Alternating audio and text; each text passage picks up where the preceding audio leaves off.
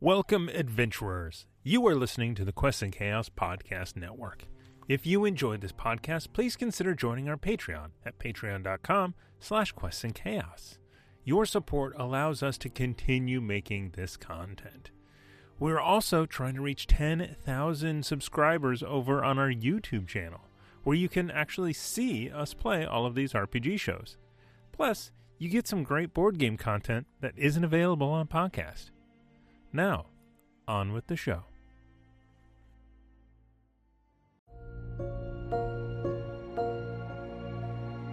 Welcome to a special episode of Chaos Agents, where Tom Ogus takes the Chaos Agents through a homebrew Call of Cthulhu campaign on the colony ship Ark 105.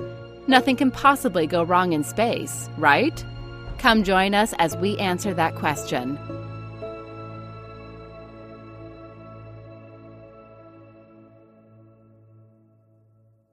Welcome to the Chaos Agents. My name is Thomas, not to be confused with your regular Thomas. Now, these are the Chaos Agents. You know them well. I don't have to introduce them. They don't have to introduce themselves.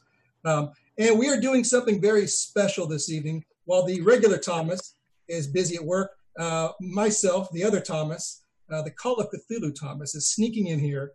And I'm throwing a Cthulhu game for these guys, which is um, a little homebrew I made up, which is set in the future. We got Cthulhu in space. So uh, we have all all the, uh, the players in front of you have made new characters specifically for this story, um, and it will have absolutely no tie-in whatsoever to the regular story unless we happen to think of something cool and we just What? who knows maybe we'll do something cool. This later. is a fever dream right now. It might be. It could be. Uh, if Thomas, the other Thomas, likes it, I have. It's up to him. Look He at can- look he at can me. Work it any way he wants to. Look um, at me. You're you're the Thomas now. I'm the You're Thomas. the- for, for the next three hours, I'm the Thomas. I got this thing. So for you guys who are all D and D fans, um, you know, much love, much appreciation, great game. Uh, this is this is more my speed. I hope you'll enjoy this game because Call of Cthulhu is different from D and D in a lot of little ways. Uh, and also, those of us that run this game, we're kind of go light on the rules anyway. But here's what you need to know for the audience: uh, instead of rolling D20 for most everything, we're going to be doing percentile dice. It's a chance between one and a hundred. Everything we roll is difficulty based on the character's skills. Now they got skills and all sorts of different things. Um, and so if they have to say fire a weapon, each of the characters has a particular number they need to meet. If they meet that number or get underneath it, they're successful. If they go higher than that number, they fail. And if they get to the really bad numbers, like 96, 97, 98, 99, 100, the high end of the spectrum, uh, I get to do something fun. It's a, it's a, it's a critical failure. Um, also on the on the bottom end, if they happen to roll a zero, one, that's critical success. And there's also some minor skills in there we can work with. We got our hard successes, critical successes. We won't worry too much about it. If they let me know they rolled a really low number, we'll figure it out. It'll add, it'll be an even cooler success, basically. So um, almost everything we do is just percentile dice. Uh, we have a couple of mechanics we track. We still have hit points in this game, like most other role-playing games, except they've got a lot less hit points. Um, in the neighborhood of like 10 hit points. It's like like first level character kind of hit points for these guys. Everyone We're here- gonna die. Is what's gonna happen. they're all humans, like first level characters. They have no occult knowledge. They've got no idea what they're dealing with. They're just regular people, regular people in the future who happen to stumble upon stuff that's cosmically horrible and uh, stuff they should not be messing with. Uh, additionally, they also keep track of two other important stats, uh, one of which is called sanity. Every character has a measure of sanity. Now, they're not going to lose all their sanity, hopefully, in the course of one story. It's very unlikely. But if they happen to lose too much sanity in the course of the story, there's ill effects that will happen to them. Um, mental breakdowns, problems, delusions, whatever can happen to them. Um, they also have one more mechanic that's important for each of them to track. That's their luck. Uh, they all have a, a number for luck. Uh, for instance, say it's 70. Um, if they happen to need to be lucky, they can roll straight, roll their luck, right? If they get 70 or lower success. But luck is, um, it serves in this game as a special mechanic for fixing bad stuff. You can spend your luck. If you really need to succeed in a roll and you miss it by like, say, five, five numbers on a percentile die, you can spend five luck. And that luck is gone forever, but you're now successful. So as the course of the story goes, because we're in a one-shot scenario, I would not be surprised if our heroes will spend their luck to stay alive. However, we still have inspiration. They're going to still need inspiration. So if you happen to uh, feel uh, generous um, towards them and want to keep their characters alive for the next three hours, or as Quest and Chaos does, we can sometimes drag this thing on a bit. We're shooting for a one shot, who knows? But if you want to keep them stay alive, inspiration would be greatly appreciated. And if Tiana's um, tracking that, right? Yeah, and someone is tracking. I think Aaron will be tracking that, right? yeah, I think Warren's got it too, right? Yeah, yeah, uh, yeah Warren's got it. She's got it yeah, too. We all, the Hef is tracking that. Okay. We all got it. We got it. We got it covered. And if you happen to not want them to survive, um, mm-hmm. I'll take your inspiration, and I'll make sure that I roll some pretty bad numbers. So that's an option. While Nord Games is an amazing partner, we are not going to be using Nord Games Luck Deck because this is not a D20 system, as he said. But we, you know, still love them. Yeah. So we still love Nord Games. We still love Gordon Biersch, although with the quarantine, um, only maybe Amy and Thomas have got all the Gordon Biersch. I've, I've seen no Gordon Biersch in like four months now, and I'm getting a little, I'm getting a little uh, antsy about that. Uh, through your Biersch withdrawals. Homemade lemonade, though. That's my drink of choice this evening is homemade lemonade. Um, so we love them. Um, we also love our Birds of Paradise. Um, I've got some set aside, so if I happen to roll bad, I'm gonna switch to the Birds of Paradise. improve my numbers. Oh, I've got I've got lots of Birds of Paradise going on over here. I've got that on lockdown. Excellent. So, um, with all that said, I got a couple more things to cover before we get into our story. Uh, we will, we always like to talk about the schedule. Our schedule this week. Uh, tonight we're doing Chaos Agents, just a little different. Correct. Uh, this Saturday, uh, I've been told we're doing real Cthulhu, whatever that means. That's Ezra's version of Cthulhu, where we've been doing the Mask of Nyarlathotep for about 17 years, and we'll be doing another chapter of that again on Saturday. And who knows what the hell is happening with uh, with those of us who are in that story. But coming back on Monday, Aaron is still doing the Rick and Morty and that's been that's been crazy. Right. Crazy. It's Rick and Morty one shot. And it's it's a one shot that's been on four weeks. Is it four weeks now? Yeah. Uh, we thought it was two, and it just keeps growing. It's just uh, it's just some. It won't die. Like you keep leveling us so fast, we can't die. so that's our schedule. Monday's Rick and Morty. Uh, Tuesday will be Chaos Agents. If we finish this story, I think Thomas will have to come back if we don't, then Thomas will be here. so that's what we'll be doing Tuesdays. Saturdays, of course, Cthulhu. if, if, we get rated, somebody will let me know, and then we'll we'll have a big party. We'll have confetti and and prizes and, and show tunes and lights will flash, and it'll be it'll be amazing. So maybe that'll happen. Uh, if not, um, sit tight. Enjoy this story. I call this story Ark 105. It's the name of our colony ship. So um, before we get into the story, I have a little. Well, I'll give you the setup and then we'll just characters one at a time. So our setup is this. Well, before we do that, I don't mean to interrupt you, but I, I do want to spread the love with some of the bits that we're getting just to kind of notate it. Tamagotora, 500 bits to the players. Uh, I assume to the players. I'm going to just say to the players unless told otherwise. Uh, that's, that's, the rule. The rule. That's the rule. That is the rule. That goes to the players. Uh, the legendary Duke Fleeg with a thousand bits too for the players for the Spaceballs, and then the Lonely Yeti uh, showing a thousand bits for love for the players. Thank you guys all so much. We really appreciate it. And these bits, I think, count for full rerolls, huh? We're going to be doing it full rerolls. 500 gets a full reroll. Heck yeah. Only one time, obviously. You can't reroll a fumble, just to let you know. If you happen to roll those horrible numbers, it's stuck. But otherwise, you can reroll spend your luck. And we have a push mechanic. If, if we get to it, I'll talk to you about the push mechanic. What if I'm a halfling? do I get to reroll? how, how many bits do you guys have at this point for accounting purposes? Five. Five. All right. If, if someone happens to give me some, it's cool. Um, otherwise, I'll just fudge my rolls and I'll make sure. Wait a second. Tamago I need you to be very clear. I only saw 500 bits come through. Um, but you say one to the players and one to Thomas.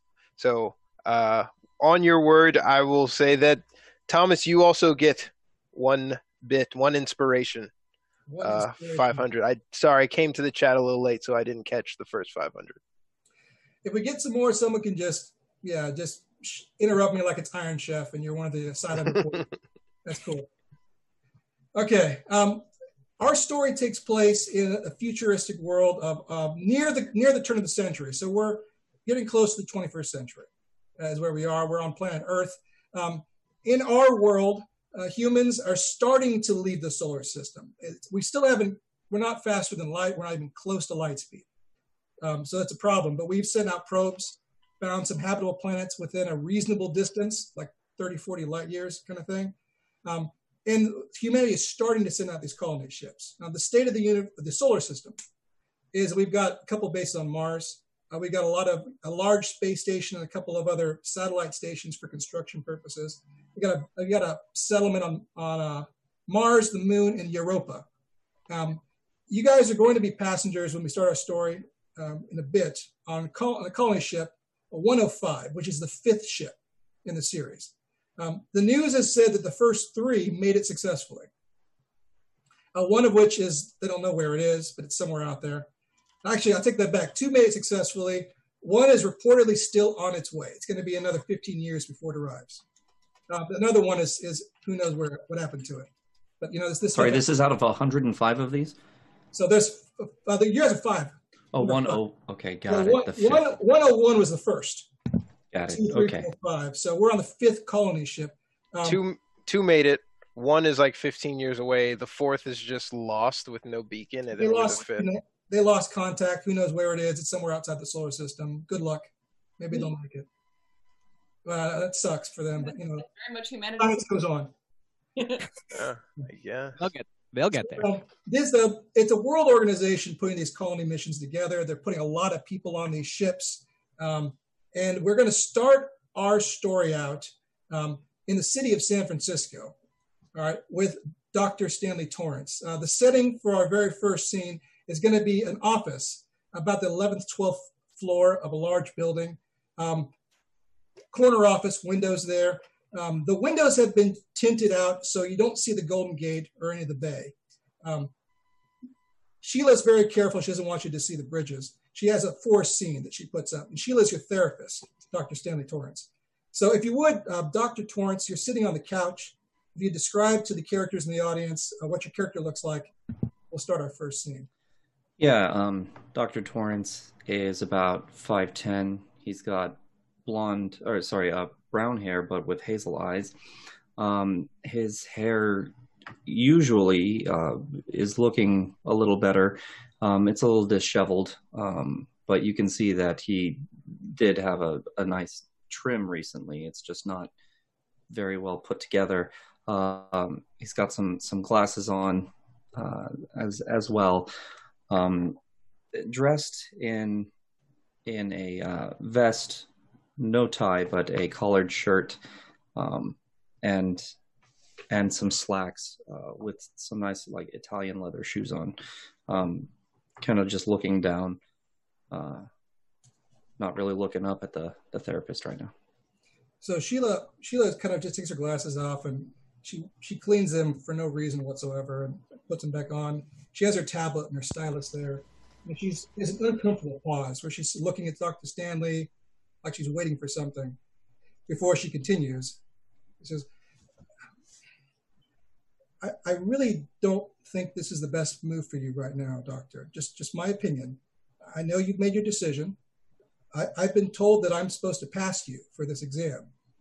Um, and I'll do that. We've been working together for quite some time. Uh, I know what you've been through, but I, I just need to understand why did you decide to do this? I um, don't have anything really for me here anymore. Um, you you know I I, I don't want to be here. Did they cut your hours at the hospital again? Uh, well, I'm no good with uh, with my hands when I'm here. You know, uh, they they they won't they won't let me work if I can't do it right. You know, I'm I'm working on on people, so I understand. I wouldn't want me there either. But doctor, it, are you the best person to be going on on this mission? If that's the case, I mean, they're going to need you out there. and and they'll have me, but at least I'll be away from here, away from San Francisco, away from from the world as I know it. The other option, you know, we've discussed that. I need to leave one way or another. We, we discussed. I mean, we you can always move to the East Coast. You've got family over there. There's you, you're very professionally. You you've got a, a wonderful background. There's a lot of people that respect and admire your work. I I just concerned that this seems like a rash decision. It's the only one I have left. I'm sorry. I can't I can't do this on Earth anymore. I need to leave. Well, you know, um, I won't be able to give you those prescriptions anymore. You'll have to deal with that yourself. I, I can handle it. Well, um, can you tell me at least um, if you have the dreams again, how are you going to deal with them this time when you're all alone? I will, of course, employ the techniques that, that we've been working on, uh, and and uh, make sure that I'm I'm grounded and and uh, that there's people around. Of course, you can still journal. You have that there. It's there. It's a great tool for you. It'll be very helpful if you need to write a thing down. Of course, um, you'll you'll be on your own, doctor. Are you comfortable with being on your own? I've been on my own for a while now, so I understand. But she um, she reluctantly signs a slip that basically gives her consent, you know, to have you go on on the mission. She she passes you. Um, you you finish up the session talking about some dreams and some memories and whatnot. But we're going to fade out of that part and transition over to one of our other characters in the group. Um, it's going to be Chester, Chess Lorimer. Uh, where does he live? Where would his apartment be in the world? Um, Chess Chess Lorimer's apartment, uh, Chester, would be in the Sunset, um, because he does spend a lot of his time combing uh, the beach and just kind of like passively uh, looking at patterns, uh, either migration of people or or um, kind of shoreline activities, and just he he goes to the beach and just kind of like stares at the behavior of animals and people, less less taken by uh, the water, the sounds, the serenity of it all. Now, for for chess, it's two minutes until his interview is supposed to start. He's at his place. It's going to be online like everything else is these days. But what's he doing with two minutes to spare? Um, he is watching a talk uh, from one of his old professors who has passed away. Um, and one of his older professors was hypothesizing about um, cultural relics on alien planets and um, why the need for this research is important. Right. And how is he dressed? Um, from the top up, he is wearing a smart blazer with his smartest shirt. Um, uh, but below the waistline, he's in his boxers. Um, he's got his uh, bookshelf like well within view behind him. This is someone who um, really wants this role, uh, so he spent a lot of time um, shuffling his backdrop in order. And a lot of the books in place are books written by his professor, his former advisor. So, does he log on early or, or right on time? Uh, he's kind of absent-minded, but he logs on like right on time. Very good. So as as you log on, of course, the, the screen in front of you um, displays a small window of yourself, a large window of this this interview panel. Who knows where they are? In some convention conference room or something. There's a background of a space exhibit behind them. There's three people there, kind of milling about, uh, looking at their tablets. Uh, they're they're they're bureaucrats. You don't know any of these people. You've read up on many of the people in the organization, and you don't know any of these people. Um, they don't look very like anyone you've heard of. Um, but um, and finally, at some point, the three of them kind of settle in. Um, the, the, woman in the middle uh, takes a look at the, her tablet and says, "Okay, um, so we have today uh, Lester Lester. Um, Chester. Chester. oh, ex- excuse me. Excuse me. Um, Mr. Lorimer, is that correct? That is accurate. Thank you. Excellent. Okay, I see that uh, you are one of the four uh, xenobiologists and archaeologists who have applied for our, our program. We're only sending one, um, but we've narrowed it down to you and three other candidates. I want to congratulate you on being one of the four finalists for this program.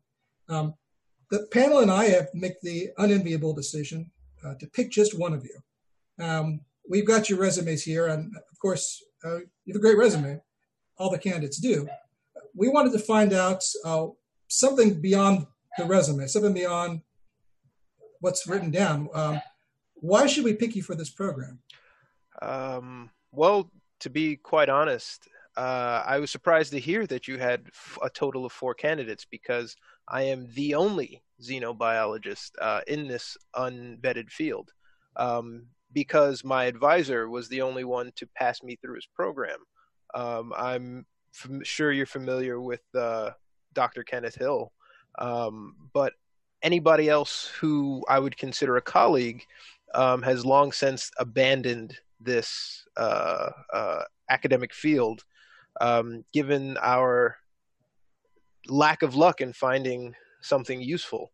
Um, they think it's it's basically fringe science at this point, but um, the discoveries that I've helped uh, my advisor uncover um, lead us to believe that if we can track down these behavioral patterns in at least one other species somewhere else, we it would give us a really good indication of our origins um, and how we came to be.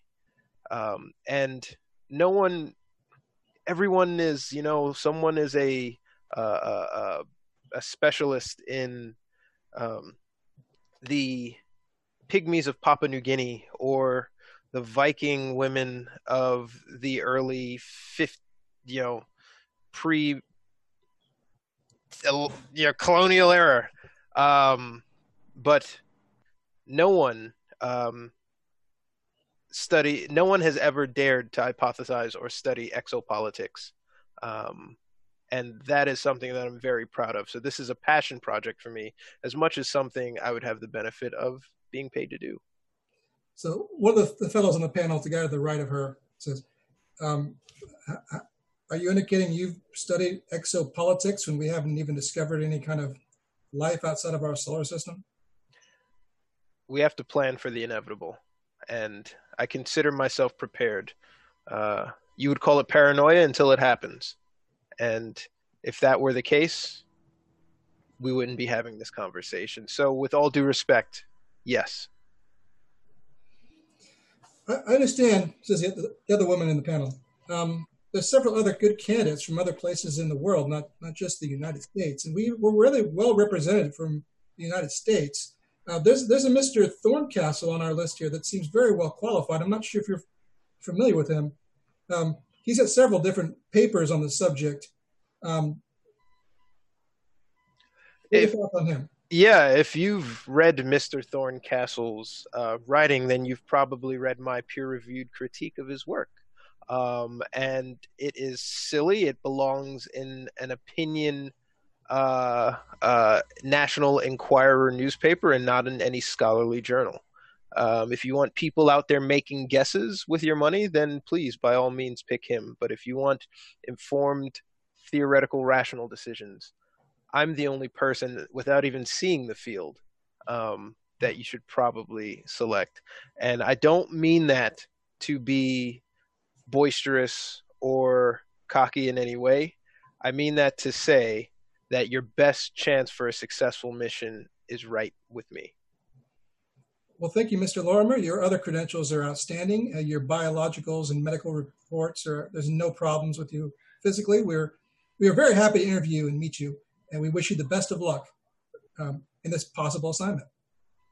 Thank you. I look forward to hearing back from you. I, I honestly do. But um, if this doesn't work, uh, I I would assume to move forward with another expedition. Well, that's true. We do have a, a, a ship under construction, and we have a, a, launch date set for five and a half years from now. So if it turns out that uh, you're still available and your health is still in excellent condition, we will, of course, consider you for the next mission. So the, the screen goes blank. There's a logo on the screen or whatnot.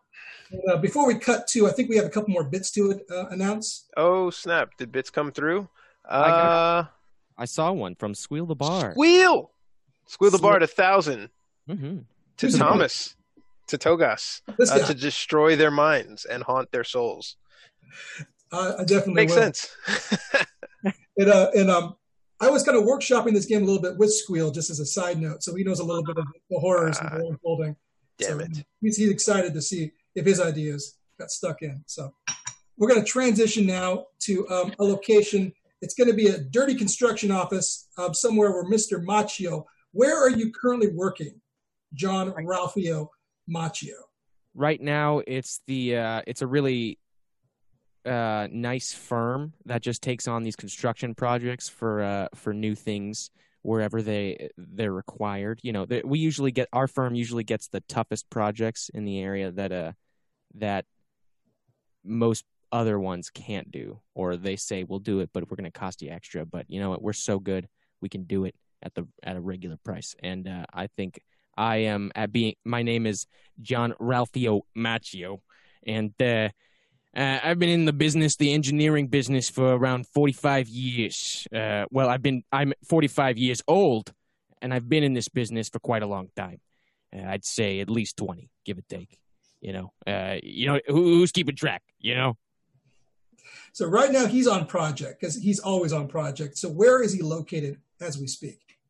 he is in. Uh, oh, his home is in Hell's Kitchen, but right now he's uh, he's in more in he's in New York, uh, the more pop a more populated area, maybe right off Times Square, I guess. So he, he's actually going to be for our scene. He's in a construction trailer where there's, the office is where he's managing this particular construction assignment. So what's that trailer look like on the inside? Uh, it looks like a nice. Well, it's a it's a trailer. It's got some nice wooden walls. Uh, k- kind of more. uh, I would. They're yeah. They're just like normal wooden. They're not really painted over or anything. Um, with kind of like a shambly little desk. Um. Not just very basic squarish desk. Not very important. Uh, I being John Matra, I'm, like six foot. Uh, but the room there's like a couple file cabinets around. I- I've got a, a nice laptop, but that's pretty much it. It's not really like a desktop for me, but it's my it's my place of work. Well, your your place of work is being interrupted this morning uh, by one of the guys you just guy you least like to see. Uh, th- this guy Roger Roger Peterson. Um, he's a suit from corporate. Uh, whenever he shows up, you know something's wrong with the project. Uh, or they're, they're changing vendors. He, they're scrapping something. There's a problem with the, the, the delivery, or they want some deadlines changed and moved up. That's what this guy's job is. He's the guy that gives you bad news. So he he walks in a little bit, um, looks around, kind of stubs his foot, doesn't give you any eye contact for a moment as he as he waits for you to kind of get that face. So he says, um, um, so, so Mr. Machio, um, I- I've been sent to give you some news from from from corporate. Uh, they they decided they need you on the Seastead. They need you on the Seastead next month. Okay. Uh, the Seastead. All right. Well, I haven't really gotten through all my reports yet. I'm gonna need a, a, a little bit of a preface to the Seastead project. Uh, there's a lot going on here. Well, It, it should be in your email. Um, it's one of the emails maybe you haven't um, read yet. It's a it's a North Sea project. We're starting it in about six weeks. It's going to be two and a half year time frame. Um, amazing project. Uh, the corporate's very excited about it. But um, well, um, we, we need you on the seastead. We don't. We can't have you doing that little side bit you're doing where you're going to play astronaut. Okay. All right. First of all, anybody can deal with the seastead. Do you I'm not going to send some new recruit, some new worker I just got into space instead of myself. All right? I think if I if anybody's going up there and making sure everything is done right, you're sending me. So, I'm sorry. The Seastead project's going to someone else, but it ain't me. Uh, well, Mr. Macho, um, corporate's very well. Listen, I mean, it's just babysitting a bunch of equipment. We, you're you're you're too good. We need you. We need you here, man. We we need you here on Earth. Uh, we can send some junior person up with all the equipment. Um, they can go play astronaut on some foreign planet and run all the machinery. You're you just you're way too important to us. Let's just be honest. We don't we don't need you going on this trip. Um, that's a bad career move for you. I, well, I don't know what you're thinking. I'm thinking that I'm the only one actually qualified to see this to the end, to see that this actually gets done right. And if I'm babysitting equipment on Earth, then it's not going to work. It's not going to be the ideal colony. And who knows? Anyone who goes in space, what that on a ship that I'm not on, could lose their lives. Do you want to die in space? Do you want to wish that on someone? Do you want to do, do you want to leave me alone on Earth watching these trinkets while someone dies in space and suffers? Eh? I thought not. In fact, you know what? Just give me the equipment and I'll take it with me. I'll watch it and I'll come back. You can consider it vacation time, but I promise you, I'm getting on that ship. Uh, he he um, stumbles over his words and exits the office um, without any further ado. And we got cut the scene right there. And we want to move to a, a training facility in South America, which has basically been working for the last 17 years to train astronauts for this program. Uh, we're going to cut to Cassiopeia, Cass Vega. And the way it works at this facility and this program is they've essentially created these teams of four. There's four crewmen for every colony ship, and the four individuals on the ship are responsible for anything that can go wrong. And they've been trained and trained and trained for all all the systems, all the equipment, all the engine, the life support, the arrays, everything. So if something happens on the ship, heaven forbid, something happens, uh, these four would have to would deal with it and Cass is one of the people. She's been doing training now for this particular mission for 11 months. So 11 months in. Um, they're, they're non-binary, so their pronouns are they, them. Oh, okay. So, um, so Cass has been doing this for 11 months. Uh, they have been on it, living on the campus, living, breathing, eating, sleeping this mission with her crewmates, uh, just the four of them, every single day, and, all, and their free time. So the four of them are very close. Um, Cass, if you would first describe your character and then the people that you work with. Sure. So Cass is a tiny little thing, just under five and five foot tall, uh, slim, wiry, very, very androgynous looking, uh, short cropped, uh, sandy, sandy blonde hair and uh, brown eyes. Um, usually in in the jumpsuit or the uniform of of the training program. Um, and tend, tends to walk around with a bit of a bounce in their step pretty much at uh, pretty much all times. And you want me to describe the other three in my team as well? Yes. Sure. Uh, our senior tech is Eleanor. She's affectionately referred to as mom or boss within within the group. Um, she's a very no nonsense older woman who is she, she, she lives that cliche of you know I'm five days away from retirement type of thing. But she's she's been everywhere she's seen everything and she is the one who has taken us all under her wing um, she stands at about five three five four something like that. Uh, dark dark uh, brown hair with a little bit of gray shot through and very much like that no nonsense kind of kind of older woman. Probably in her late 40s early 50s something like that. Um, and then there's peter who's our mechanical engineer. He's 5'11 thereabouts, kind of a gangly fellow, uh, brown hair, brown eyes, uh, wears wears glasses, always tinkering with with something going on. Um, really bad at focusing on what the task is at hand, but once you can get him focused, he's just laser focused. Um, I regard him as sort of a, a weird little brother. And uh, then there's Andromeda, who we all refer to as Andy. Uh, she's my best friend. We we came up together in this program both of us have constellation names and we bonded over that when we first met and um, she's gorgeous and doesn't realize that she is. So everyone kind of fawns on her and cass keeps it keeps uh keeps and keeps her safe. As we open up the scene uh, the four are training which is basically sitting at a desk. There's a hologram going over some schematic details for today. Today's lesson is essentially the magnetic field generator. So the, it, they explained to you guys during this lecture, the AI is explaining to you guys, um, which is, it's been droning on for a while, about how at the front of the ship there's there's a, a magnetic field generator, which creates a very large field, almost like a funnel. There's also a collector at the front of the ship. Uh, that as the ship moves through space, it's the field as well as the collector will bring in uh, material to use for propulsion, which allows the ship to continue to have propulsion as the ship moves forward. So you don't have to carry all the propulsion on you. But it's, it's an interesting, talks about how it works, uh, the, the, bits of it, the system, the way it spins, the, the, it's going on and on and on.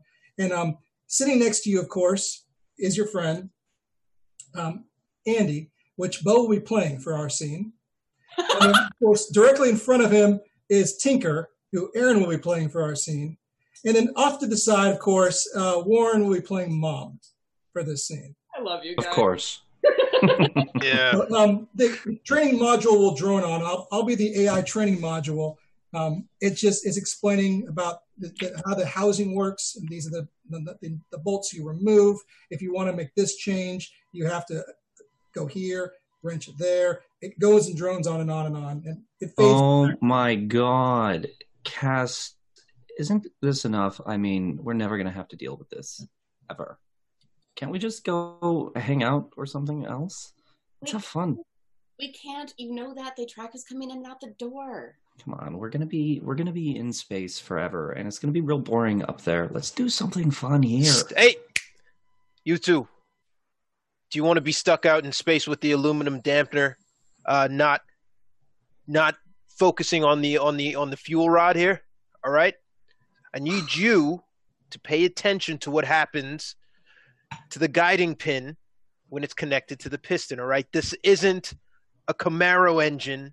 This is a life support system propelling us through space. You've I- done it before, but that's how accidents happen. I've seen these things 50,000 times, Mom. You know that. I grew up with these damn things. It's the 50,000 and first time that'll kill all of us. Please focus. I, I'm here to work on air conditioners, not propulsion systems. Okay, let's just let's have fun.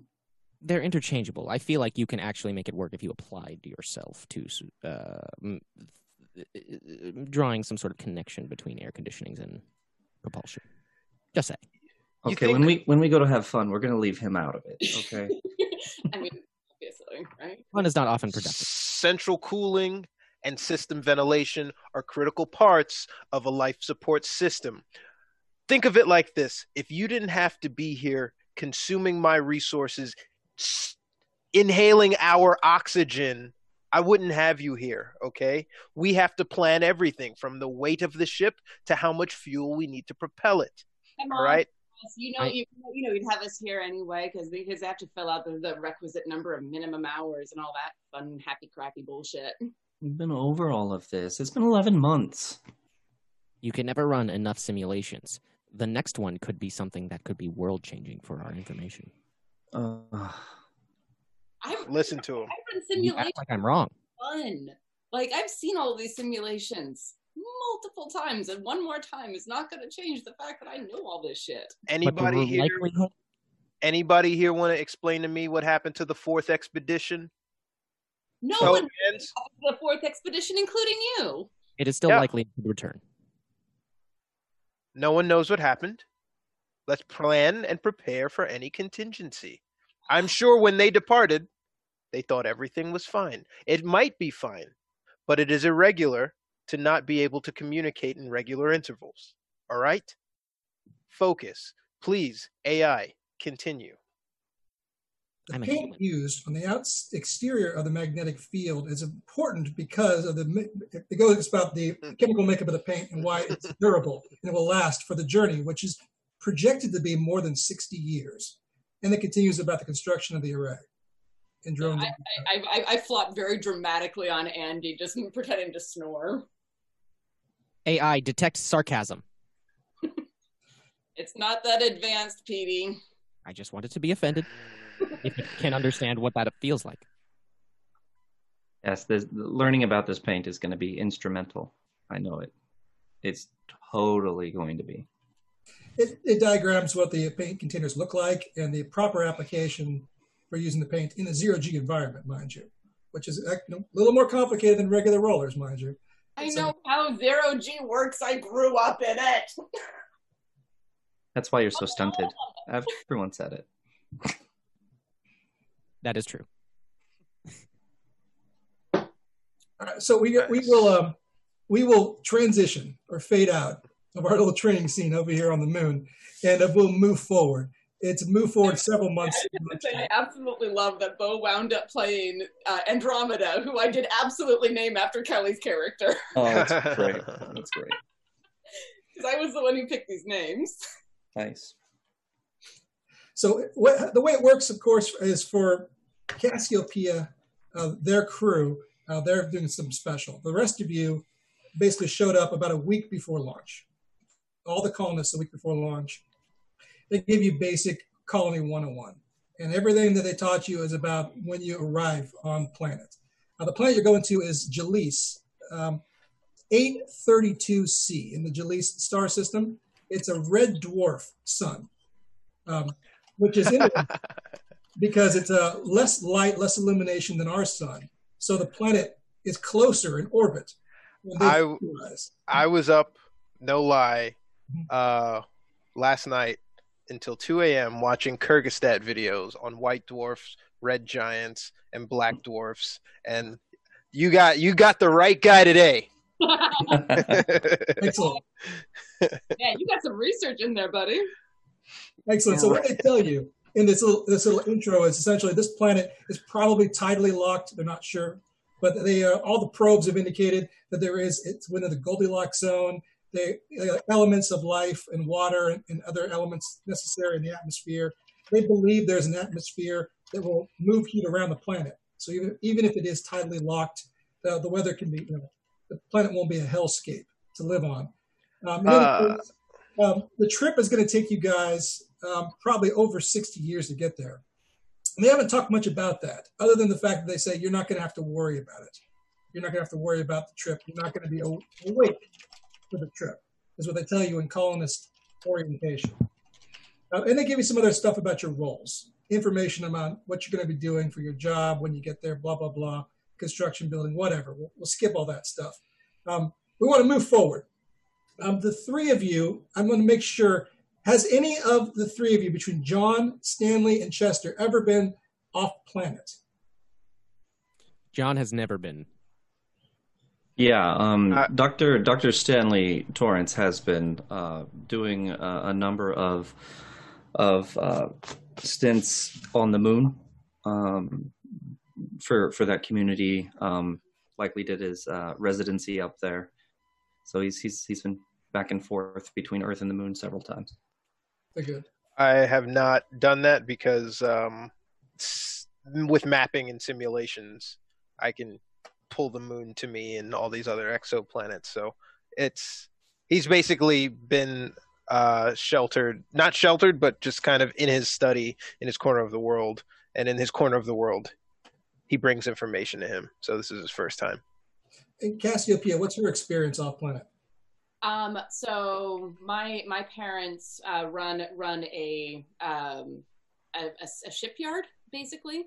So I've I've been they wouldn't let me be out in space very much when I when I was a child because there was something about you know bones and and uh, organs need to develop properly on Earth in order to not have any weird things happen. But as soon as I hit puberty, I was on their ship as often as as I could be. So I have been all all over the moon, in and out of the uh, in and out of the area, as, as as much time spent on the ship as I have on on uh, Earth at this point. So John, Stanley, and Chess, uh, amongst other colonists, you guys are taking um, putting it on a shuttle, and it's uh one of those shuttles that essentially takes off like an airplane, and then eventually lifts up into the outer atmosphere, and then you you will arrive at a very massive um, space station, which is orbiting the Earth. Um, uh, on this this space station, it's a it's a large circular space station with spin gravity and whatnot set up.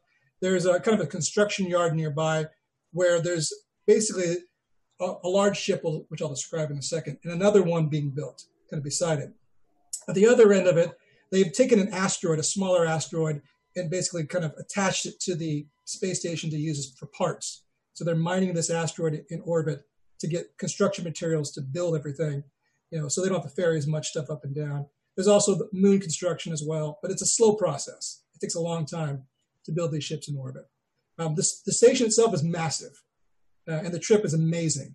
So for those of you other than Dr. Stanley, this is your first time uh, leaving planet Earth, and it's it's an amazing, you know, life-changing experience uh, to see that your planet below you, the massive blue marble with with the, um, despite the problems and and the and the, the pollution and the rising tides and all the issues of planet Earth, uh, from up here, from out here in orbit, there's a peacefulness, there's a beauty, there's a majesty um, that's almost a little bit makes you regret slightly. Because part of you realizes you you may not be seeing this planet ever again. Most likely and you'll never be seeing this planet ever again. Your trip is a one-way trip. That's what you signed up for. You're going to go to a new colony. When you get there your ship is being taken apart and it will be used for parts to build the new colony. Nothing is staying in orbit. Everything is being brought down. And um, so this is it in any case, uh, your shuttle docks with the space station. You guys are, are gridded and, and um, oriented and brought into the spin gravity. Um, it's an awkward process. There's, there's, it's, it is not a resort. Um, there, there are some space station resorts, and there's like a lunar vacations you can do. This isn't that. This is all very utilitarian. Uh, there's not a lot of windows. Uh, everything is exposed wiring and duct work, so for easy repair. Um, but they they lead you guys in shifts to different locations. Eventually, uh, the three of you, so John, Stanley, and Chester, are all led into a room, and then um, Cassiopeia is also led into the same room. So um, it's a room that's a simple room. Um, there's a single window. Outside that window, you have a view of the construction area, and you can see your, the ship. You can see the colony ship.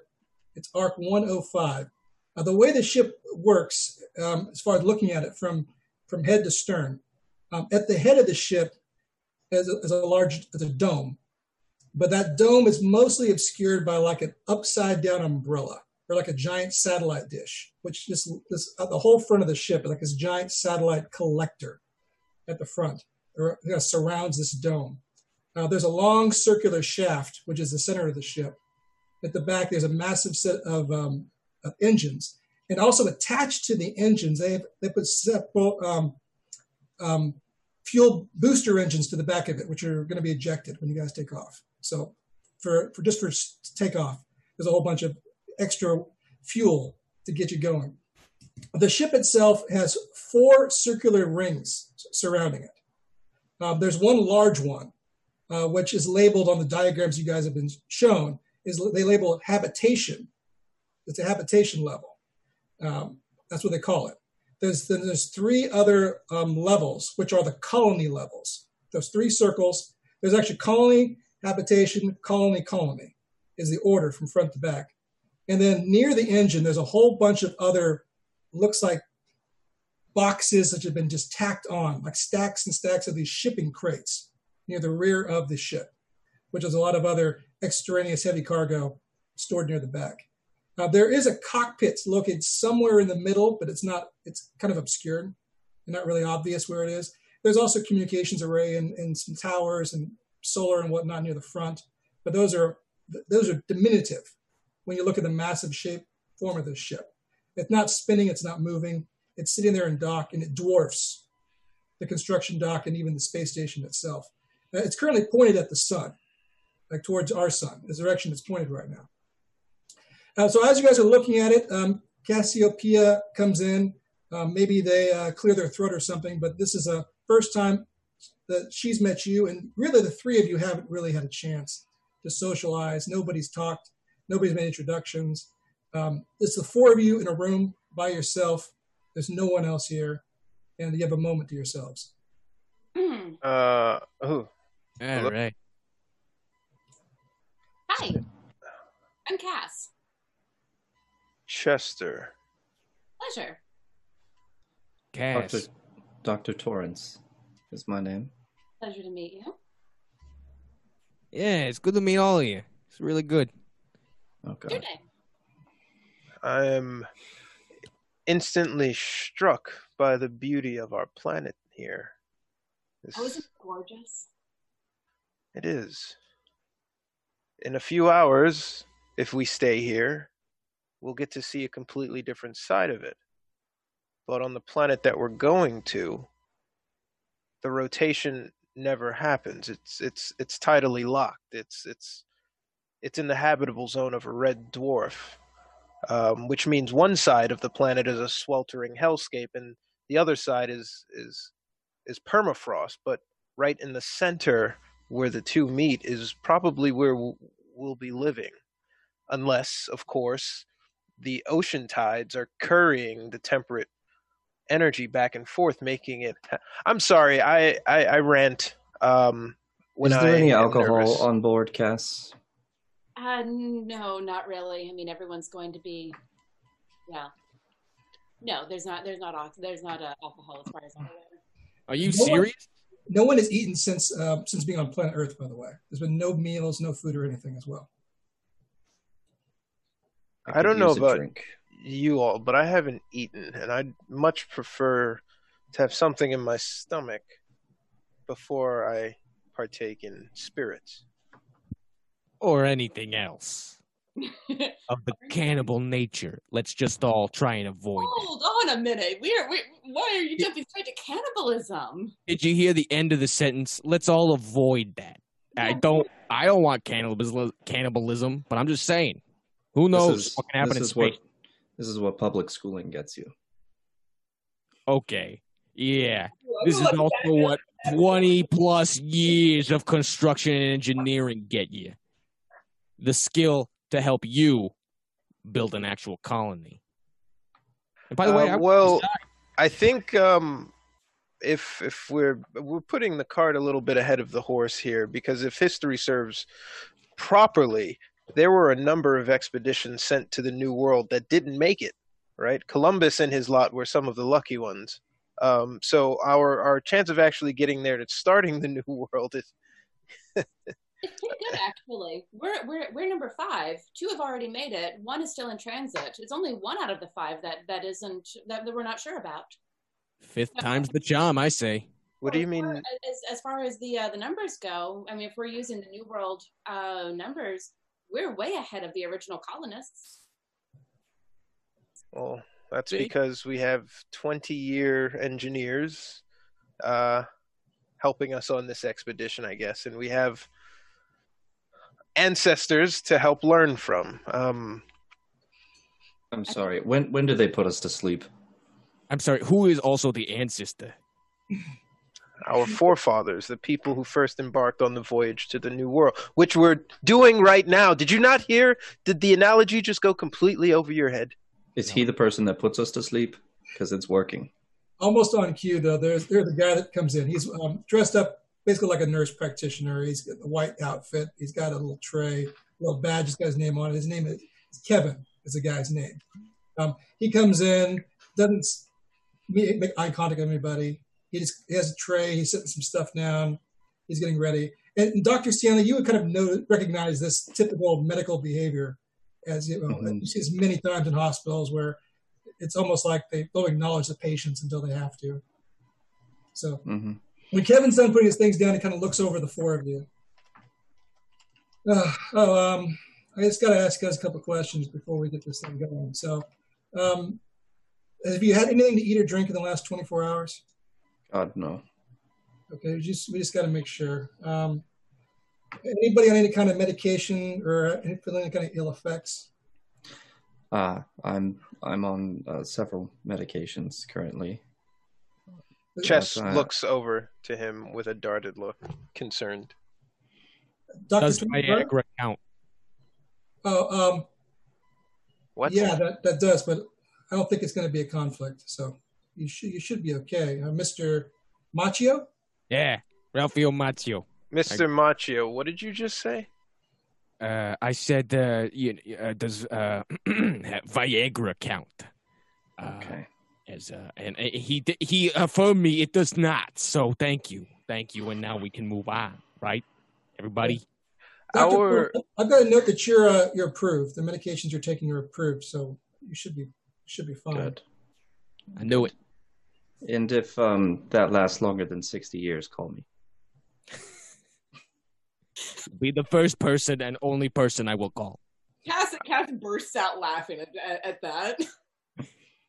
And It so, wasn't A um, slight smug smile. you you guys, the, the four of you are all going to be uh, residents of let's see, two seventy two, two seventy two. Got okay. Um, I'm supposed to tell you guys, uh, introduce you guys to your tombs. So you wouldn't Tombs. yeah, that's what we call them. How fitting. So he leads you over to where there's there's four. They look like modern sarcophagi, for lack of a better word.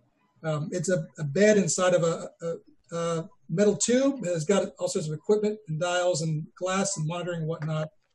Um, yeah, this um, these we call these the tombs. So um, each of you are going to be going to sleep, and um, we'll take it from there once we put you to sleep. Uh, we're going to slow your heart rate down to to nothing. And then we're going to inject some drugs in you, which are kind of like a modern version of formaldehyde, but totally safe. And then we're going to lower your body temperature to just uh, just above freezing so that nothing is damaged. And we're going to keep you in these tombs here until you arrive planet side. So don't have to worry about the trip. You're not going to experience the trip whatsoever. Um, we're going to load you guys in the tombs onto the ships. And when you arrive at planet, uh, you'll be dropped to the planet the system will wake you up when you arrive. So it's going to be a seamless journey. It's going to be like you went to sleep and you woke up and you're there. Uh, we've been told that um, there's no dreams, there's no nightmares, there's no um, there's no really passage of time. You won't have any idea how long it takes because you're all going to be uh, medically dead, essentially, um, for the duration of the trip. It's totally safe. We got this worked out. We've done this a couple other times. Uh, but this is what you all signed up for. The releases are done. So um, if you That's want, all that matters. if you want to, you guys can. Uh, any last words? You want to leave any messages home? If you want to, you know, do whatever ceremonial stuff. Some people, you know, they like to leave a voicemail. They cry a little bit. Whatever you want to do, it's not my business. When you're ready, I'm going to get the IVs ready, get the fluids ready, and I'll I'll put each of you in here. Um, whatever order you guys want.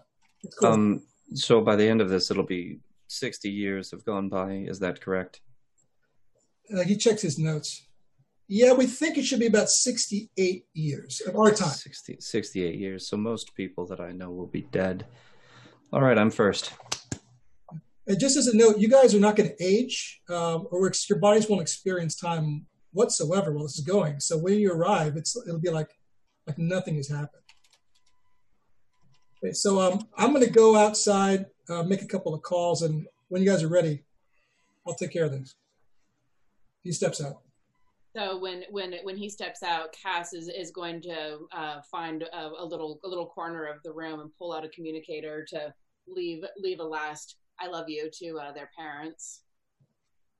Nothing nothing nothing like too traumatic. We've been talking about this coming coming up. I just want to make sure they have a last thing of me. So who is Cass leaving behind?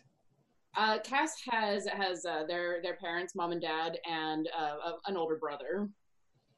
Right, and they've they've talked about it. How does the family feel about this trip? Um, their mom is is a little bit hesitant about it. They they she would prefer to have Cass with her and you know working in in the family business. Their dad is all for it. You know the whole pioneering spirit.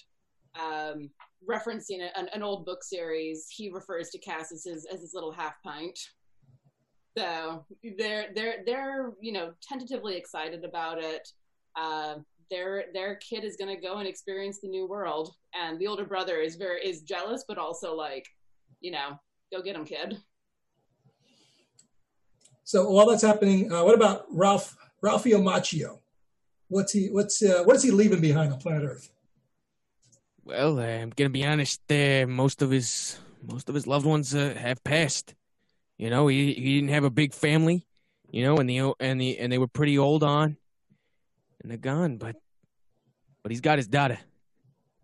He's got his daughter for, and this is who he's trying to make proud. Hopefully, when she's an old lady someday, she knows the first colony was made by our old man, and that's who he's leaving behind. And that's who he hopes lives a better life and hears the news of his pop one day, of her pop one day, of his or pop one day, whatever she does. So Chester, who is Chester leaving behind? Chester leaves behind no one. Um, and in his kind of ranting or concern, he, well, this is what you've worked up for, old boy. It's it's why you have no family. That's why you've opted out of relationships. You knew that this day would come, and it is a one-way trip. All right. I'd hate to die twice, but the person who finds this information essentially will be remembered forever. So, in a lot of ways, you're about to become immortal, my friend. and he looks around and he sees everyone, I guess, staring at him talk out loud. Um, I don't, I don't have anything really profound to say. The entire time, you notice that he's gripping like what looks to be like a weathered encyclopedia, which is odd because books and journals aren't really kept very much anymore. Um, and it's it's uh, like a manual guide that was left to him of like journal learnings notes. Uh, and uh, yeah this is this is all a bit much.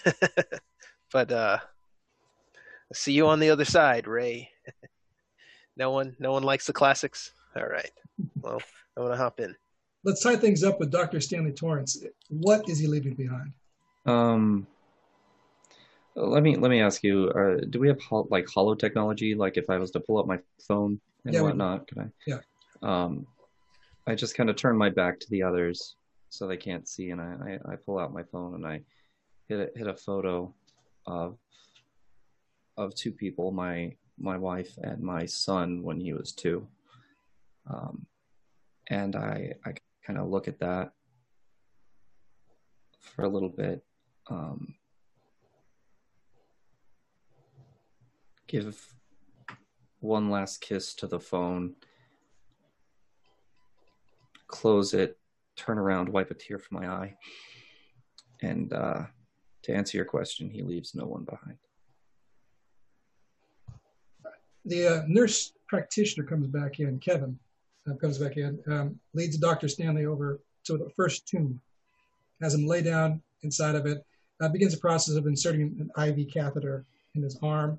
Um, and once that's done medically, they hook the fluids up. Um, it, it basically puts you in a nice, relaxing, comfortable sleep. And you, Dr. Stanley falls asleep. And the rest of you see the doctor, of course, you know, he goes to sleep, his vital signs get really relaxed. But they leave him there, and then they, then Kevin looks to the three of you and says, "All right, well, who's next?" I got you. I don't. I don't give a damn. I've said everything I need to say. All right, so John Ralphio Macchio is led over to his tomb, placed inside.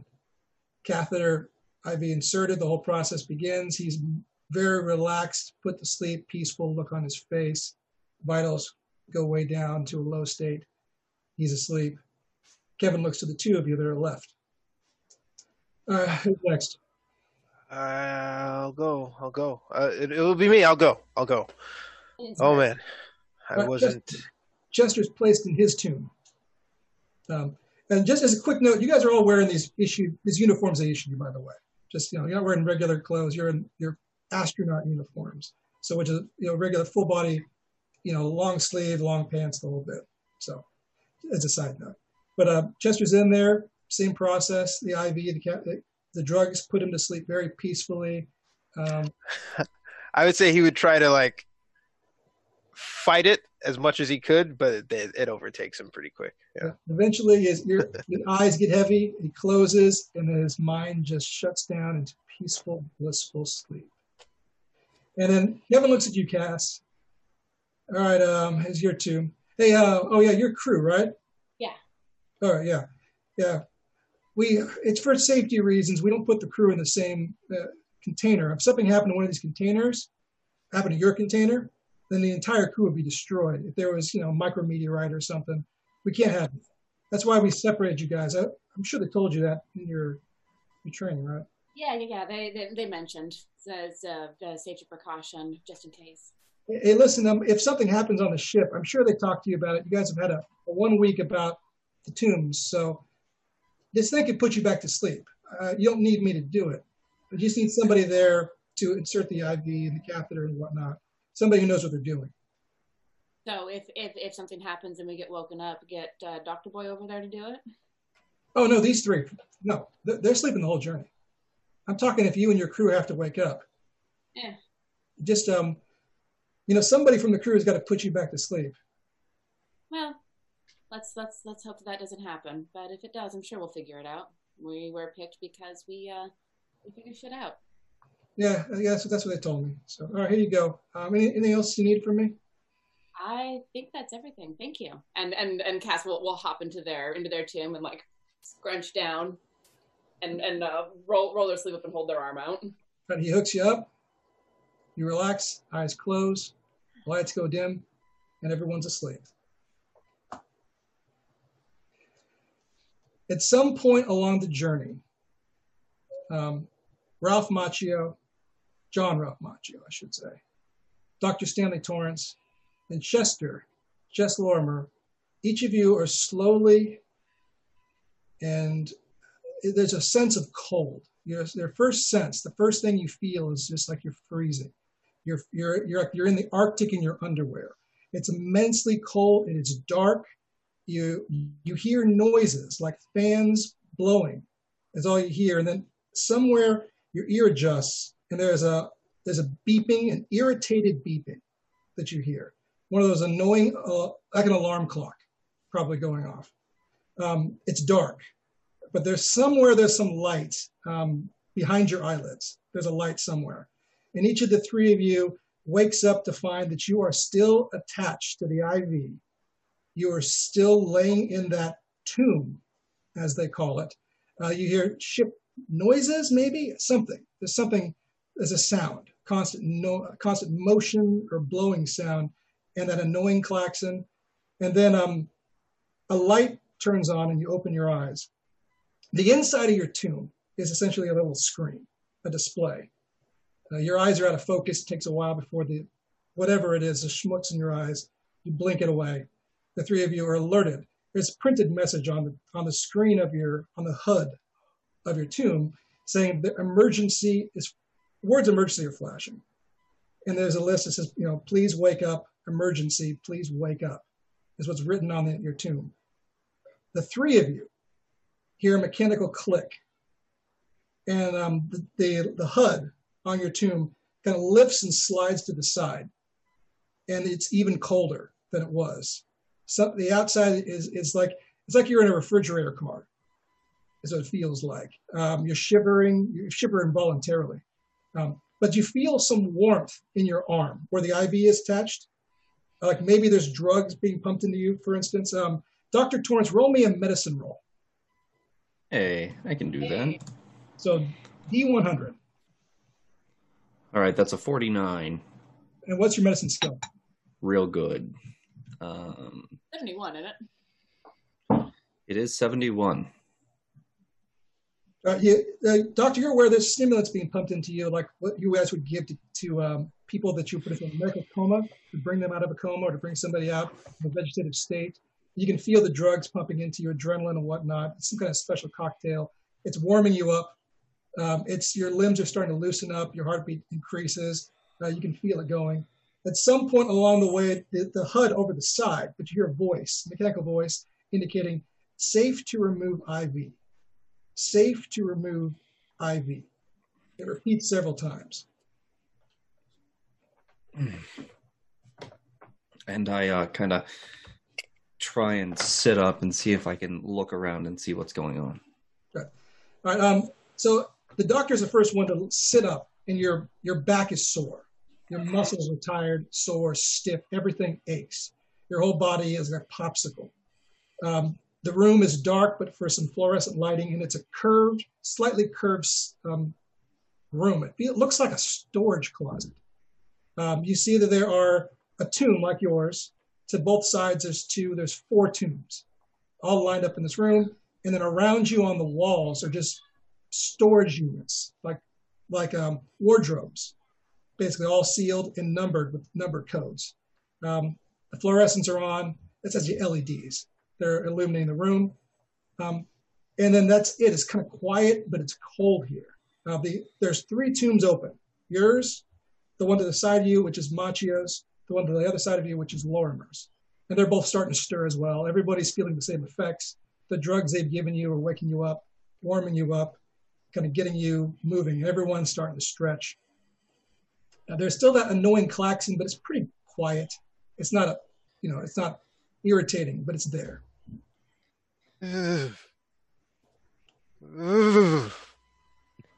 Oh my god! What the hell?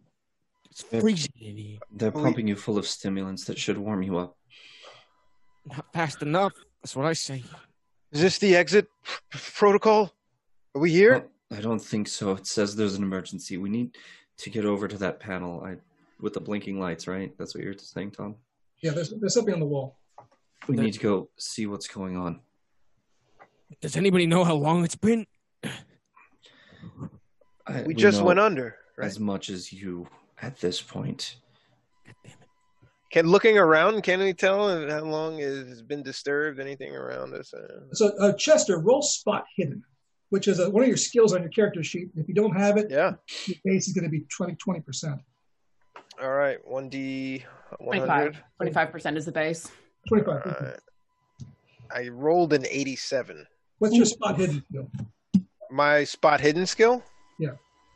Um, Did you put fifty? Good. So And then- so. So In the main one, it's fifty. Then it says 50, 25, 10, and then twenty-five percent next to it. Got it. So let me explain that just uh, for a second. What we've got is our main skill, which is the big box. That's I think for your 50. Um, if you happen to roll 50 or lower, that's a success. If you happen to roll lower than the next box over, which is I think the, the 25 Uh, we're talking about, ex- That's- critical success. hard success? Hard and if you happen to roll lower than the, the other box, which is the one fifth the value should be 10, that's an extreme success. So just let me know if you get a really good success as opposed to a regular success. Okay. So Warren, did you put a 50 into that spot hidden? Yes. If so it's put a- actually 75 because you have a 25% already in that base. Okay. Yeah, Yeah, so so- so, so you add what you add whatever number you put into it to the base. So Got it. Okay. 80 87 still doesn't make it, but 75 is real good. I'll Yeah, I don't inspire if you. spend luck at this point or inspiration. All you Oh. know is um, Yeah. Can I looking at the inspire link- that? You can, but I, I, you'll, you'll need to at this Okay. point. Um, there, it's an unfamiliar room. You've never seen this place before. You see there's four tombs, lots of boxes, but that's all you see. So um, as Ralph is getting out, of John Ralphio Macchio, excuse me, is getting out, I go ahead and roll spot him as well. Oh my god! All right, let's crack the old joints. All right. Uh, how, how's everybody else feeling? It's cold. cold. Old. Yeah, I'm trying to ignore that. I really wish I had a drink right now, but uh, that's life. What do we do to fix it? So Aaron, if you could roll spot hidden for me, roll D100, tell me what you get. Oh, sorry, that uh, cut out right at then. Uh, z- oh no, that's double zeros, three, Is it a zero? Oh. That's Zero good. three? two zeros, and then a, and the other one is a three. That's a great roll. That's an extreme success. Yeah. I did it. Um, so here's what you um, as as as John is stretching out, there's a fourth tomb in this room that's not open, and there's a, some some light is flashing inside of it, but it has not opened whatsoever. I. Okay, I'm getting a good vibe from that door, right? It's another tomb. Oh, Like- it's another. Oh, okay. I'm gonna go check that tomb. You go over, you go over the tomb. Um, there's some there's some smears on the inside of, of the panel, but you can see clearly through it that um, Cassiopeia. You, you, you met um, met them briefly when you guys were at the space station. Um, they're one of the techs, one of the crew members. Uh, Cassiopeia is inside that tomb. I feel like I remember this face. Uh, I, I, I'm not good with names, but I'm good with faces. Uh, There was a fourth I- one with I guess I'll just ask him. I guess I'll just ask him. Yeah, you're right. There were four. I could have Yeah. sworn. And I'm There was a try. crew member. Open it. How do you want to open the tomb? What do you want to do? Uh, Kill me opening this. I'm going to come and find you. well, I want to casually pry it and see if it actually works. Whoa, whoa, whoa, whoa, whoa, whoa. What? This this there's systems in place and protocols and procedures even now you've got an iv in your arm something tells me trying to crack this with a crowbar would be extremely bad I think. Will you uh, please move out of the way, Knuckle Dragger, and let me handle this? Okay, yeah, and when it backfires, come back for me for help. But by all means, I, I go through and I look at the panel, All right. and I I try and access any kind of protocols to open. Uh, on the outside of the tomb, there is a panel. Give me a roll versus your sysop skill. Uh, let's see, Sysops is hmm, thirty. we'll see how this goes. Well, it's better than the base 10. Twenty. nice That does it. So Dr. Dr. Torrance is able to find a button sequence that lights up green, um, and then the the process by which the tomb uh, would happen happens. It basically releases itself. It slides over to the side of the HUD. There's there's words written on the, screen which looks similar to what you saw on, on the screen of yours. Um, Dr. Torrance, I'm not going to make you roll for this because you're going to see this immediately. Uh, there's blood on the inside of Cassiopeia's tomb. She, uh, they are bleeding. Uh, there's a wound um, basically below the ribs on the right side, um, and it's there's some something medical gauze has been put over it by somebody, um, but it's it's staining through. The blood is coming through the gauze, so they didn't do a very good patch job, and I- it's I- seeped into the tomb beside Cassiopeia. It looks like you're hoping there's not a lot of blood, but maybe as much as a liter of blood is in that tomb beside Cassiopeia. And Cassiopeia appears to still be sleeping. She's still under. She's been pierced, and something has ripped something open. She's bleeding. You there, and I point to uh, John Ralphio Macchio.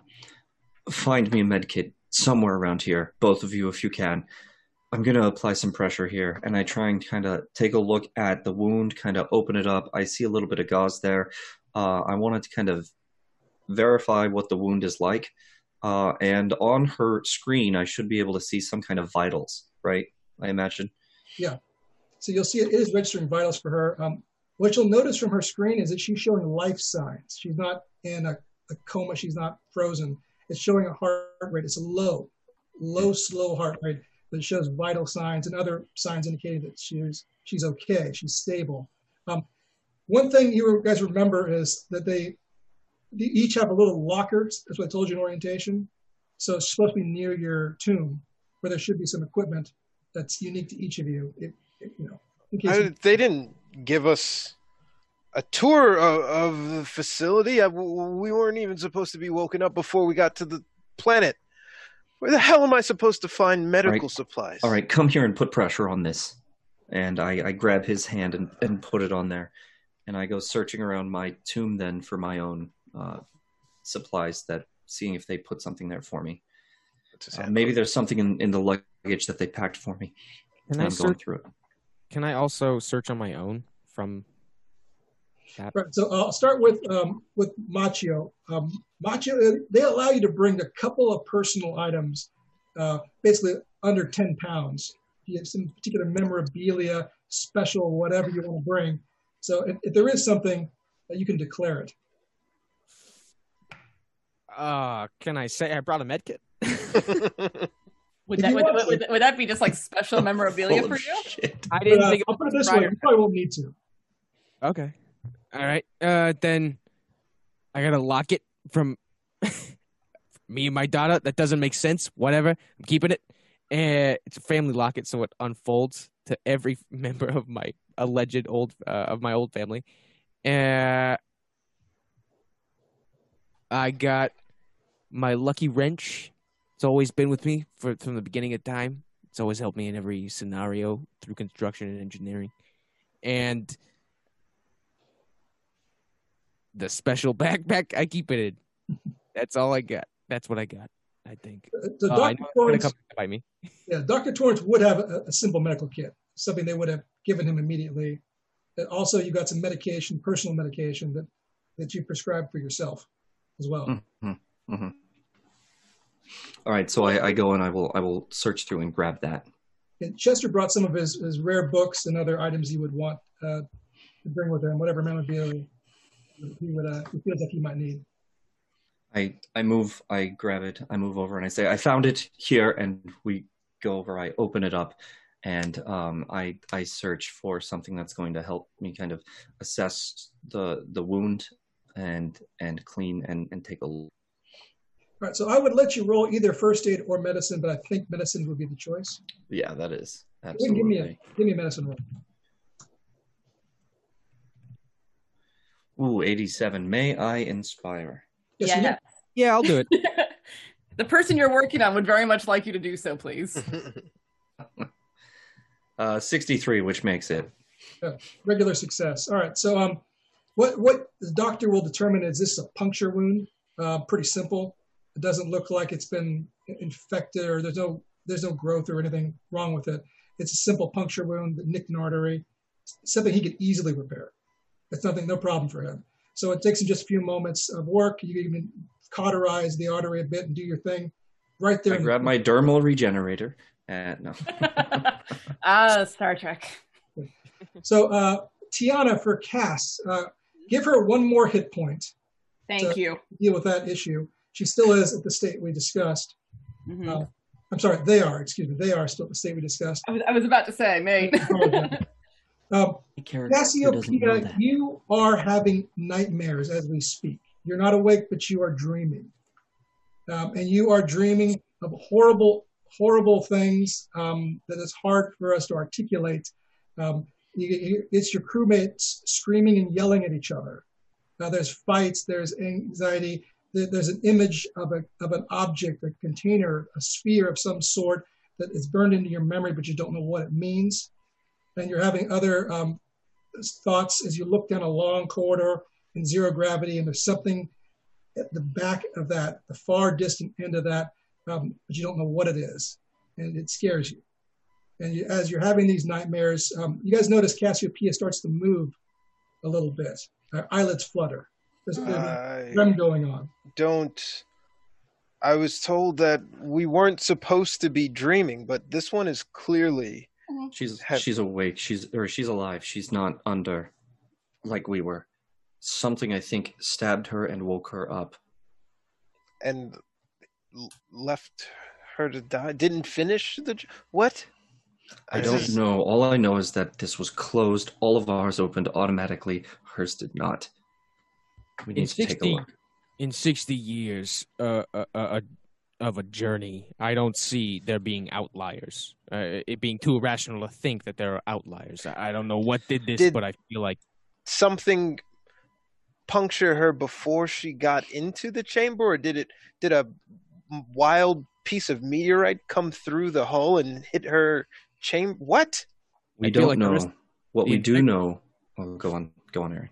Uh, uh, the integrity of the ship feels like it, we would be experiencing a lot more difficulties if it was a meteorite of some sort. What were you saying, uh, Mister Torrance? It's Doctor. It's Doctor There we go. Torrance.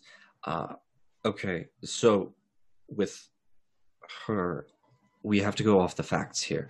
The fact is that ours opened because of an emergency, and hers did not. Therefore, we know there was a smear of what seems to be blood on the panel, and when we got in here, there was gauze. Somebody attempted to repair this wound already and is not here any longer. Maybe they got interrupted, maybe they had to leave, but she is the crew and she would have been first to be woken up if there was a problem. So, Is it possible that she tried to repair it herself and put herself in this state she for could, stasis? She could have woken up and realized that there was an issue and gone unconscious as a result of the blood loss. Yes. I don't know. I I I didn't know much about Cass, but upon meeting uh, them, I feel like I feel like I don't know. I didn't. I, I got a gut feeling about this. I don't. I don't feel like they were the the one who did this. It's a Feels bad like it, it had to have been something. I'm I- sorry. What was the joke here? Because I'm I'm I'm Oh. thinking about Cass, someone I don't even know, sir. Doc, Look, sir. you both, I don't care about either of you. I just want to get planet side. This person can help us do that. I say we wake them up and then we ask them to put us back out. Once we Um, secured the ship or whatever did this. We, our best bet is to wake wake her up. So what we should do is these tombs are meant to administer some forms of uh, drugs. So if we can get it to administer something to rouse her like it did us, perhaps we can we can get that. Uh, can I look at the panel and see if there's any way I can choose a drug to administer? Right, so Dr. Stanley, when you first rolled that, that good roll in the SysOp, you figured out how to operate it. You turned it on. Uh-huh. And you, there's menus that you can scroll through. It Mhm. looks pretty similar to some interfaces you've seen at the hospital.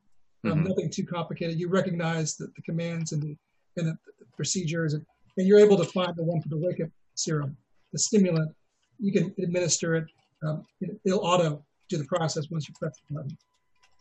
Okay, yeah, I'll I'll set it up and I say I'm gonna attempt to wake her. Let's give it a go, and I hit the hit the button. Okay. So it it uh, it begins to do its thing. You guys can see the fluid going into the, to Cass's arm. And so Cassiopeia, um, you are aroused from your horrible sleep uh, with a with a warmth in your arm and your your heart beating strongly.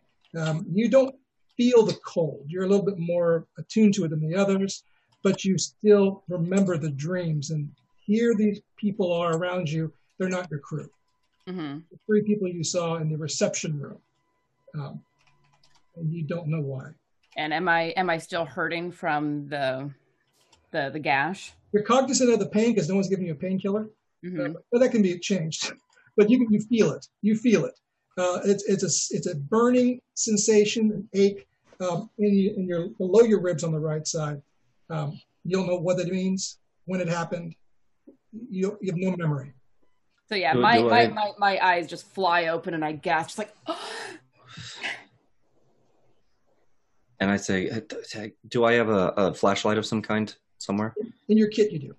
Okay, I, I grab it and I say, "Be easy. My name is Dr. Stanley Torrance. We were woken up in an emergency. You've lost a lot of blood, and you had a puncture wound. Okay, I need to take a look at some things." And I take a look at her pupils, there, see see how she's doing, um, and then I say, "Can you tell me your name?" Cassiopeia Vega, uh, Cass. People call me Cass. And I met where? you. I met you before in the uh, in the reception room. Good. All right, your memory seems to be working. I cannot. Why the hell does my side hurt? That wasn't supposed to happen. we don't know. Um, I wasn't going to give you painkillers until we knew that you were awake and well. Okay. Um, you are the only crew member that we know of that's awake right now. I don't know if the whole ship is awake. How many crew members are there here? So there's there's a three that I worked with. Would there be more crew, or would it just be like if I was being woken up, it would only be Peter and Andy and uh, Boss? There's just four of you. That's all that the, the economics can afford. That's all they felt necessary. Just the four. There's four of us. Um, we were split up into different rooms with with with the colonists, with with you lot, in case something happened, in case a meteor strike or something bizarre happened to. Ow! He Mm. looks over to Ra- Ralph. Meteor strike, you see? Meteor strike. That's my. Yeah. Um. It's I don't. the others. If If there was a meteor strike, it would have depressured the cabin and we would be dead now. ours, yes. Um. space soup, I like to call it. Why are you awake? Why were you awake before me? You weren't supposed to. We're, we're on a different system. I was supposed to be woken up before you if there was an emergency. That, my friend, is the question. I'm gonna like haul myself up and like stumble roll out of out of the Easy, coffin. easy. As I try and help her. Uh, no, No time for easy, doctor. I, there's something wrong. There's something really wrong. Sorry. You're I'm- working enough. And Sorry, as she um, walks away, she's still connected by by the IV. I'm like, hold on, hold on. Do you want a painkiller or not? Really, yes, please. All right, I look for one that's not going to mess her up too bad. See if I can give her something. You scroll through the display, you'll find like, like something that's a mild painkiller that should be sufficient uh, for her body, for their body weight, and you administer it at the proper dosage. Are there anything in the in the room that looks like a window or porthole or anything? In this room, there are no portholes, no windows. There's two doors on opposite sides of this room.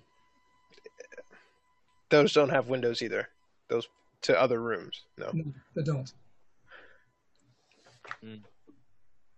There is that panel that the doctor mentioned earlier. Um, yeah, as, as as as soon as I get that painkiller going through me, I'm gonna like nod and like look at the IV in my arm and go, I don't know medical things. Is it safe to take this thing out? I, I go and I, I remove it from her arm. Cool.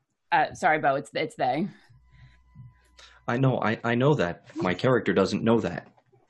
Okay. um. Yeah, I'm gonna like ow, ow, ow, ow, ow, muttering to myself and um, under my breath, and, and go over to the panel to try and like I, I I tap in the codes that I would have been given to try and figure out what the hell is going on. Uh, Chess is over her shoulder, almost annoyingly so. Over their shoulder, almost annoyingly so.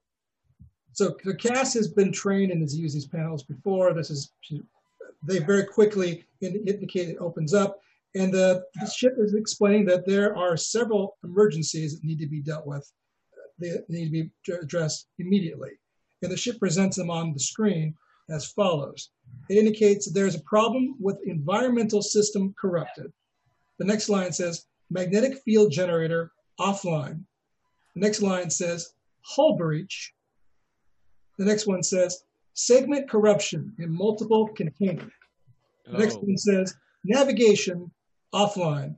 And the final line, nuclear engine containment breach. Um, in I that like stop at that last one. Sounds like we I've- have a to-do list. chest chest has like his finger kind of like almost obstructing their view and he's like, I don't I don't know what this means, but I know this one and he looks at Ralphio whole and he, he mouths hull breach. I'm gonna like swat his hand away and be like, Oh. "Which of us is trained for this ship?" I, I don't I don't know. Is it you? Yes, it's me. This is what I've spent my life training for. Please stay out of my way. Okay, do what you've been training to do, please. Please, please. I will help like as I looking at can. the list, just like pale. Like th- there was something that happened, and it's bad, and it's big. Look, it- it- And Chess's Chess's face looking at Cass's face is just as pale as well. The person in charge is scared. He's fucking scared. I mean, they're they're not they're not they're trying not to show that they're scared. Like they have like the, the worst poker face ever, but Is they're there- definitely really pale. Is there insight? I would love to either of them. We'll take a roll. You got it. Just either, just or just any of the D100 roll. He said, no roll. No roll needed. You got it. You can you can tell that the cast is concerned. Sweet. All right. Okay. Um, in the spirit of of openness, because I don't know where my where the rest of my crew is, and I may need your help. Um, there's problems. There's a lot of problems. Uh, it looks like something breached the hull, and I'm and I'm I'm, I'm gonna like. Does it does the panel have like a schematic that I can pull up as like a a hologram? It does. Okay, I'm gonna pull up the, the the hologram schematic and like manipulate it around with really quick practice movements to find the spot. That looks really amazing, and I'm floored by the technology. I have one question for you. Um, Cass, was it? Cass, Cass, yes. How how far are we from Gliese? Uh, I actually have no idea, and I'm gonna. Uh, would, would would I have access to the system to tell me how far away we are? There's a, a one of the blinking lights is navigation offline, which in your training would tell you that you probably can't answer that question until that problem is fixed. I'm gonna like trail my finger down. Right. Until that gets resolved, I can't really answer that question. Navigation is currently offline. The Come ship hologram indicates that the breach is at the front of the ship, the very, very front, the dome is where it shows an indication of a hull breach. So where where where, where that magnetic like propulsion unit is? That's right. Right. Okay. It, look, it looks like all of the problems have originated from the the. There's a word for this in nautical terms. The the, the head of the ship. Not starboard. That's what That I is call it. not what it is. I, Bow- Maybe the four, the four, sure. The, bow, the, the bow. the bow of the ship. Sure. I call it the tip. That's just me though. God damn it. Uh, Yes. Okay. It looks like all of the problems are originating from some sort of a hull breach in the bow of the ship. That's where all the magnetic propulsion is. That's where a lot of the navigation systems are. And if there is a hull breach there, that's where the problem is. It's probably some sort of meteor strike or something. Nothing hugely concerning, but enough to wake me up. Apparently, Does th- the navigation system have logs? uh, does it? It should. It does. Okay. Okay. Yeah, of course. I I'm not m- much good for you. I understand systems and operations of systems, and if you can get me a log, then maybe I can deduce what happened according to what timeline and exactly where we are. But mechanically, uh, you probably are better served getting one of these gentlemen to help you. I, I, I, I'm also sitting while they're having this conversation. I'm sitting there trying to think what could have caused that puncture. Do I know what kind of the the pattern was for the hole in their body?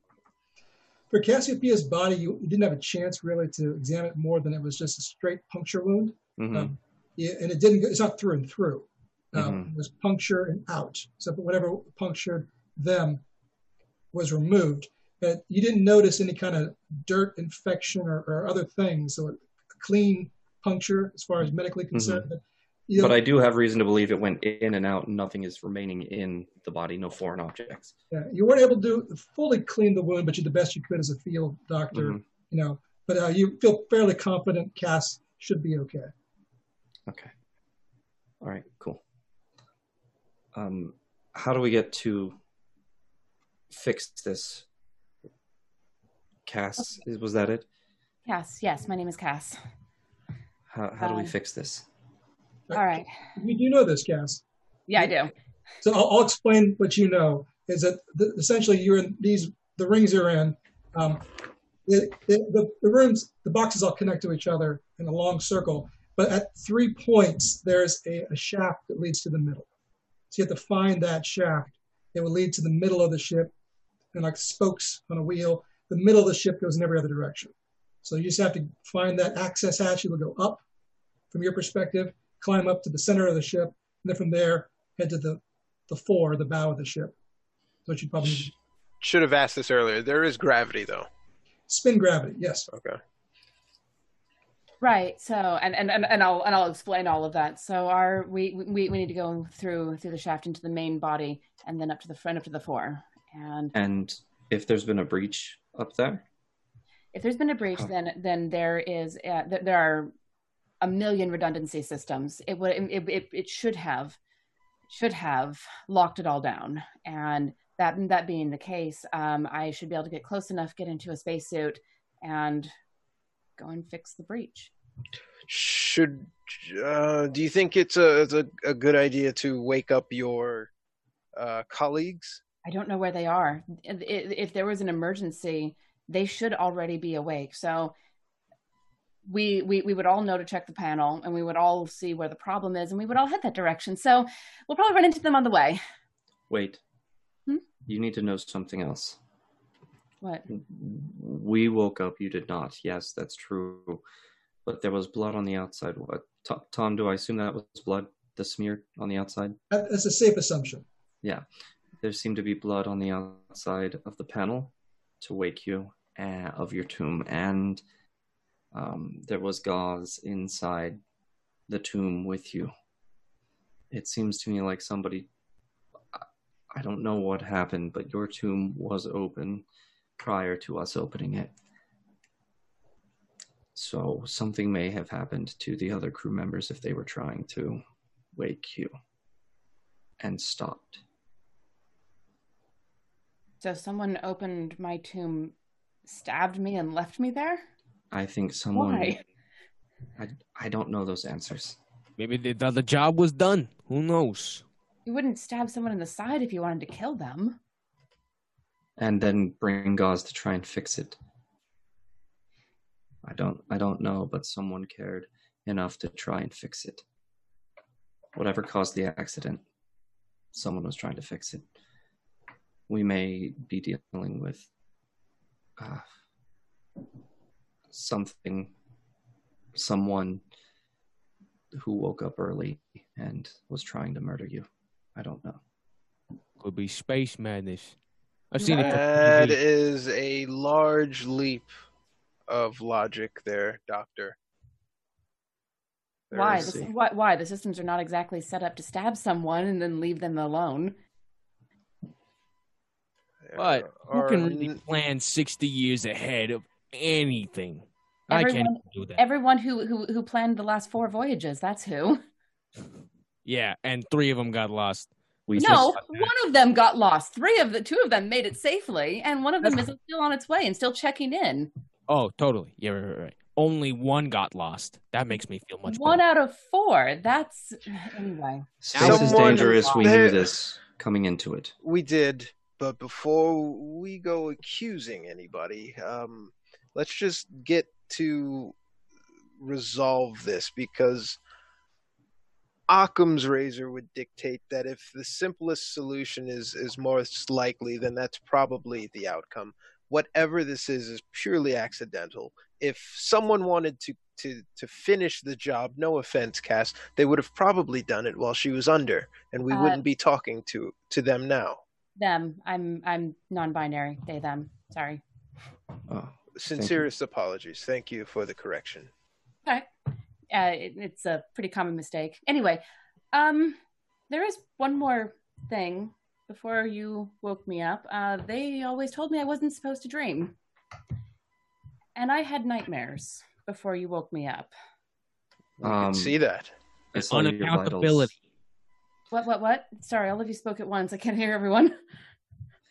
Your vitals showed that you were not in the deep sleep, and we saw your eyes fluttering back and forth in REM before you revived. Somehow, you were more than in your deep sleep when we came to revive you. Which isn't supposed to happen. Something's gone really wrong, which I'm not supposed to say in front of colonists, but whatever. You you three um, have helped me, so let's. I'm I'm gonna I'm gonna go to the door. Um, so you know how how like we are trained in our normal life that if there's like a fire and you put your hand on the door and it's hot, you're not supposed to open it. Is there a way to tell the same sort of thing, like if there's a pressure breach outside of the door? It'd be a lot colder. Yeah, so you you've got that training. Yeah, I'll, I'll put my hand out on on the door to feel if it's colder than inside of the room. You sense that it's the same temperature. You feel fairly confident that you should be okay to open that door. And so I'll, I'll just like have my hand there for a second, eyes trundling back and forth, then nod and then begin typing in the the passcode to open the door. It's a simple three-digit code um, that works for every every door on this entire circle. Uh, the, so the rest of the group probably noticed the code as well. Um, when you do it, this door and the adjoining door, the two different um, um, storage units, both open together, and you see another room identical to yours. There are four tombs inside. There's just basically um, like wardrobes, like closets, like storage, just areas of storage. A, a one walkway, it leads to another door. You know, nothing. There's nothing on the ceiling. Uh, the room looks identical to yours. Uh, the, the tombs you see appear to be dark. There's no activity, no uh, blinking lights or warnings or whatnot. Before uh, he runs through the door, Chess jogs back to his personal artifacts and he goes and gets his um, handcrafted journal and he kind of breaks it off and he looks at this. I don't know why, but I feel like I'll something's gonna come in handy. And he starts jogging towards and jots down what he knows very loosely, just Ye- making. He sees me um, kind of c- collecting my kit together, putting it back together to uh, to take out to that. And I want to say, while I'm doing that, I want to grab the laser scalpel and I want to put it into my pocket. And, and Cass, if you would roll for me uh, your education. Forty-eight made it. Uh, your training tells you that you're supposed to get your equipment if you're woken up. Okay. It's supposed to be stowed beneath your tomb. Okay, so I'll uh, as soon as I've opened up the the the door, I'm going to swing back around to to the tomb and like slide out the drawer that I imagine is there. It's empty. Okay. Well, that's not supposed to happen. Um, shit. Do we hear that? Yeah. What is not supposed to happen? Other than you being stabbed in your container. Fair. Fair. There is a long list of things that aren't supposed to have happened at this point, including us being awake. Um, I'm supposed to have a kit of of tools here, and they're not here. I'm gonna like stand up and kick the the, the drawer closed in frustration. do you remember putting the tools there before you went under? I didn't need to. I stashed. I I, I stashed them there a week ago. A week ago. Sorry, a week before we were put under. Okay. Time's weird. Yeah, I got you now. Could have been a week ago. We don't know. But then who else would know about that? I mean, the I other the other three crew members, they would know. We all came up here together to drop off our our effects before the colonists came on. Maybe somebody tried to fix the breach. Who knows? Maybe. Hmm. But they should have woken me if that was the case. I'm I'm the one set up for life support systems. This is my job. Someone did wake you. And I'd like put and put my hand on my ribs again. Yeah, that went real well, didn't it?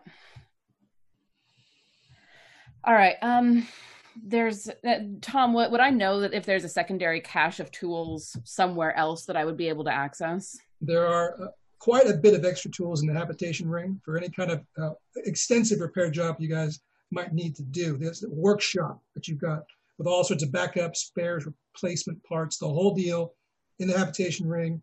Should all be secure up there. Should be no problem. In my sort of preparation reading up on you know what life is like in stasis and colonization and you know space travel um because my mind is starting to go to darker places. What i've read of scenarios where there's like cabin fevers or sort of uh, space madness or anything like that. Yeah, there's plenty of documented cases of it um, all throughout human history. You know, from ships to spaceships to the, the first colonies on both the moon and Mars had a lot of problems with people in close proximity or, or the, it's a long trip in the you know, and so not everyone's mind is able to uh, to handle such things. one of the things that space flight and all the vetting can't prepare us for is the snapping of the mind, which is why, no offense, doctor, when they said you were on medications, I was curious as to why they still let you on the ship. You seem fine to me, um, but if there is a rogue mental uh, patient a- a- a- aboard now, we might have a serious problem. Yes, I'm not sure. I'm I'm not as worried about a rogue mental health patient at the moment as I am about that hull breach. That's and one could one could lead to the other. The depressurization could lead someone's mind to.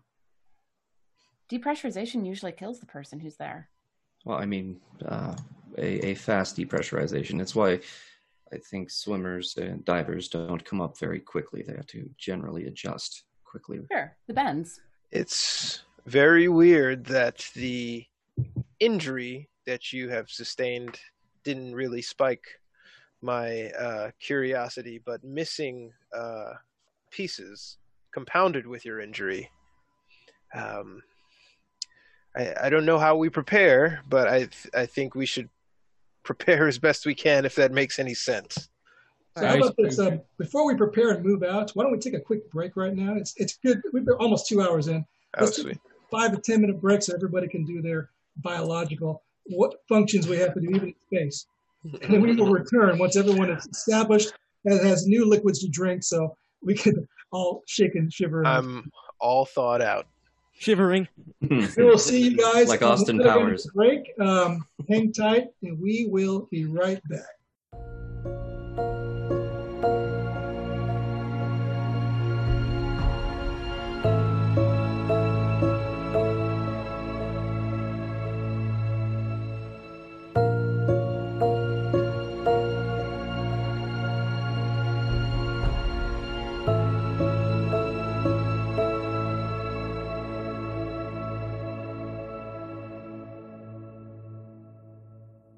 So we're coming back from our break just a touch early because Houston has informed us, of course, there were technical reasons.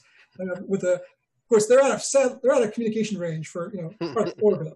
So we have to do it now before we lose contact with the you know with ground control. We've I'm gonna- jettisoned them out of the airlock, actually, and Hal is not letting them back in. I And mean, there are other key characters. Uh, perhaps they're back looking at their tombs, or they're cleaning their shoes off, or having a private moment to themselves, or whatnot. But we'll stay out of character until And we just got rated by the DAT Network. Uh, thank you so much for the raid. They rated with 16, so I think that means we do a do a giveaway. giveaway. We doing the hashtag chaos in the chat. Not now. Wait one minute. We're gonna give Thomas some time to, to queue it up, and then we're gonna trigger hashtag chaos in the chat. Get it So ready. wel- welcome to our show. We are not doing Dungeons and Dragons this week, and I am not Thomas. I'm another Thomas. I'm a different Thomas. I'm the Thomas now. My job as the other Thomas is uh, to play Call of Cthulhu. We're playing Call of Cthulhu, and this particular scenario is set in the future in outer space.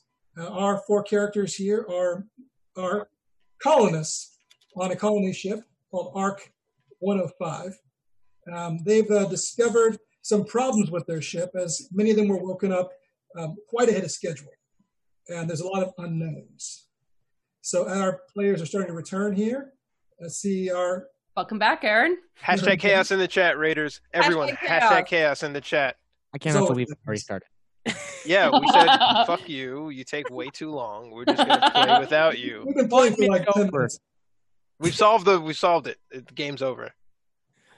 Yeah. I'm glad I I'm glad I solved helped you solved it. I knew you couldn't do it without me. Hashtag chaos in the chat, yo. If you want to win, what do we? What is it? Is it an enamel pin? Yeah, it's a Foxy irregular pin. Yeah. Hashtag chaos. That is pretty sweet. Those So things the- are so pretty.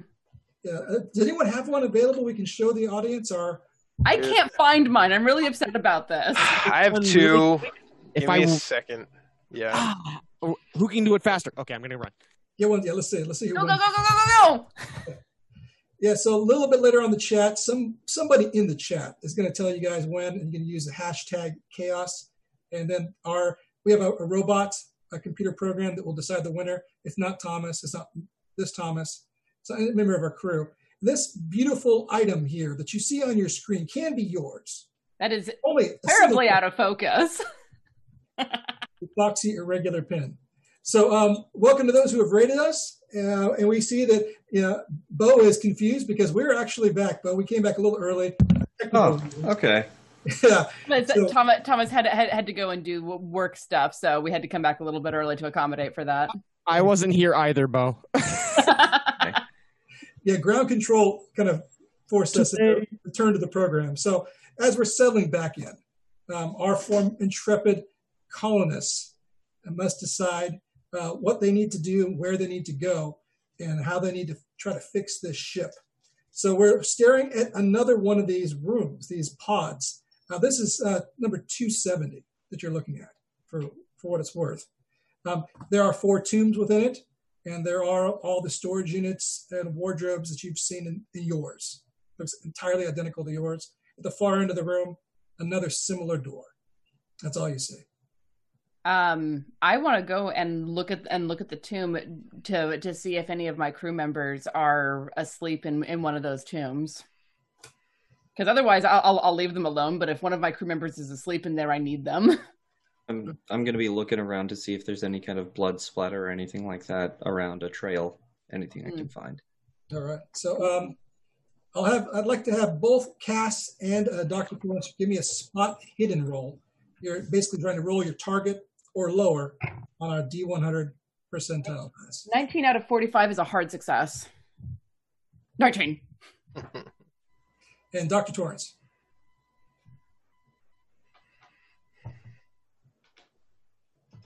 Uh, well, it's it's 69, which is nice, but I don't think that's gonna do it for me.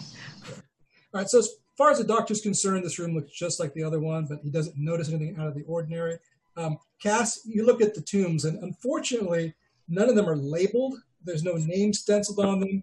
Uh, there's a barcode, which is useless to you, and the, the tombs are dark. Sorry, my spot hidden is 75, so it does make it. Sorry. Ooh, it does, okay. nice. Right, you put a fifty in that, if I remember right. Yeah, I did. I did. So Dr. Torrance is looking, he's checking for blood spatter while, while Cass is looking at the tombs. And as Cass, as you peer in, um, you, you're pretty familiar with your crew members. You look at each of the four tombs, you see sleeping human beings. None of the four resemble your crew members, um, and nothing looks out of the ordinary as far as Cass is concerned. Uh, doctor, the same. As you look everything over, you're not noticing any smears, blood stains, or other um, unfortunate accidents. It looks pretty clean. uh, just as cold. Um, so I I did say that we came up about a week before the colonists to drop stuff off. Um, do I remember what um what what what rooms the others were in? Because I'm in 272 and I and my stuff would have been put there beforehand. Did Andy tell me where her stuff is, or Peter, or Boss, or They did not. Uh, and um, and you you didn't even know where you're going to be. Uh, what they did is they asked you for your stuff. They put they labeled it as your stuff. They put it in a box. Um, and as a note, um, Cass, you you've never set foot on this ship. Oh, sorry. Cass is only vir- vi- virtually. She was virtually trained to fix this ship and done a couple of live simulations in the training center with, with actual ship parts uh, and some a little bit of zero G training, you know, at the station with with replicas. Mhm. Uh, they, they didn't allow anyone on the actual colony ship. None of you got to tour it, for instance. They they kept you guys restricted to the training center, uh, Okay. South America. Cool. Sorry about that. Um. All right. So that that being the case, I'm gonna I'm gonna proceed onward and put my hand on the on the following door to do the same check to see if you know there's been a, a depressurization out in the main hallway. All right, so the group goes through, door opens into the next pod. Uh, we're looking at 286, 260, 268. We're moving sequentially, 268. Um, and as it just just briefly, it looks the same as the previous one. Nothing looks out of miss. Um, the people, the colonists are sleeping. The floors look clean. It's identical to the previous one. Um, when, you, when you all study it, it looks exactly the same and secure. Congratulations to timekeeper Miyu for winning the enamel pin. I hope you're still around to claim it, but thank you guys so much, Dat Network, for the raid, and congrats to you. Neat. Sorry. Um, yeah, I I, I, want to say that I would continue leading the way through through the rooms, uh, aiming for the shaft that would connect us to the main body of the ship. So um, essentially, what happens is this. Of course, Cass leads the group. Same procedure. You open, you look, you check as you move through different of these capsules um, until you reach one that's different. Uh, the next one you reach is about three down. Um, and what you notice is different about this capsule is there's a door in front of you and a door in the ceiling, which is what Cass was looking for the whole time. Some ceiling access. Well, otherwise, it still looks clean and undisturbed. As far as you've noticed, nothing else looks out of place as far as any of you can tell. In the rooms that we've passed, there are people still securely tucked away in their capsules. That's correct. Uh, so Chess asks to Cass, "Why? Why would we wake up and and not them?" I don't know. You weren't supposed to. Even in the case of an absolute dire emergency, the colonists were supposed to sleep all the way to the uh, all the way to the colony.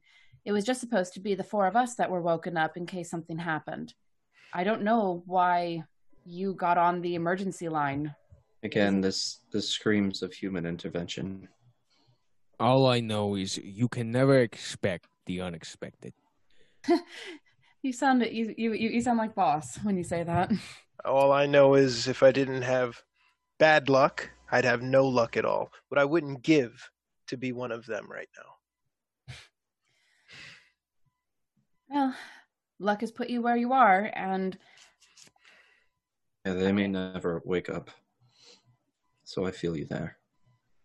Well, then we better find some answers in their honor, just in case. I'm, I'm, I'm, I'm gonna I'm gonna give. Doctor Torrance a, of a sidelong look of I give him the same look. very, very inquiring but not prying. I think we have two different motives for wanting to be under. Doctor. Yeah. Can't, what can I say? I've become a bit of a nihilist myself these days. Uh, not to, How, ain't how, it, Doc?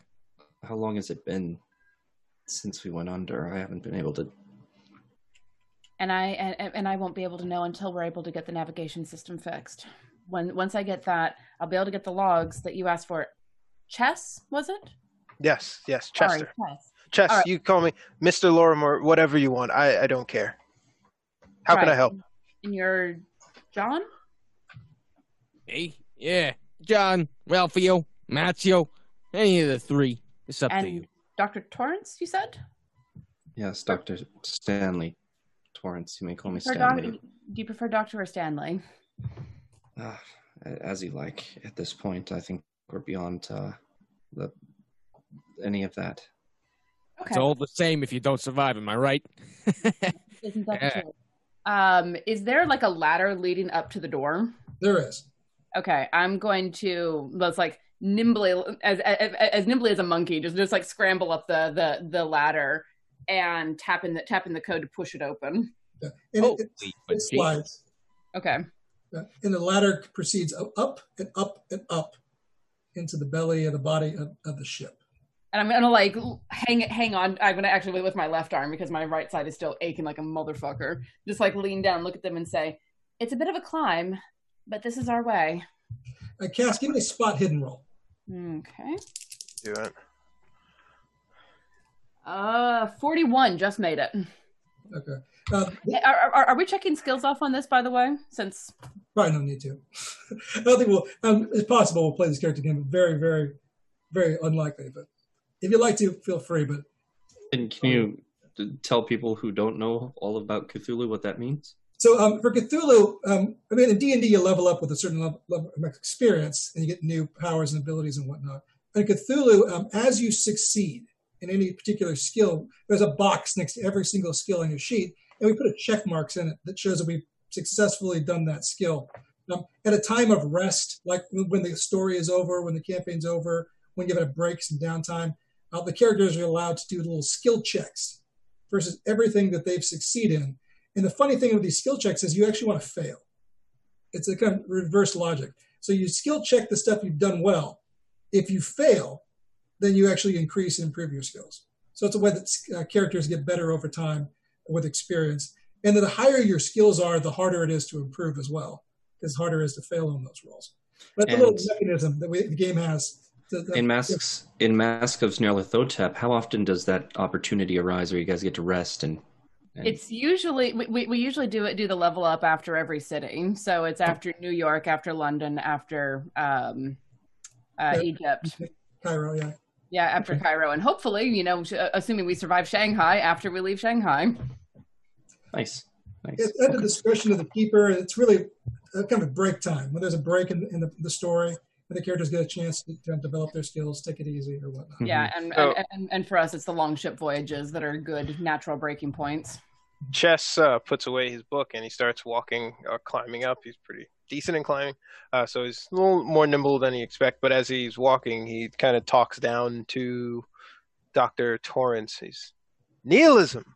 That's that's an interesting philosophy choice for someone who goes chooses to go on an expedition. Why not keep yourself at at home? I, I, I understand that the expansiveness of the universe somehow sometimes puts in uh, gives a nihilistic perspective on the meaninglessness of it all but then in the gravity of of of world you you quickly come to to to understand that you everything does matter and you are a cog Yeah, I I die here on on this uh, ship. I die on Earth. I die when we get there.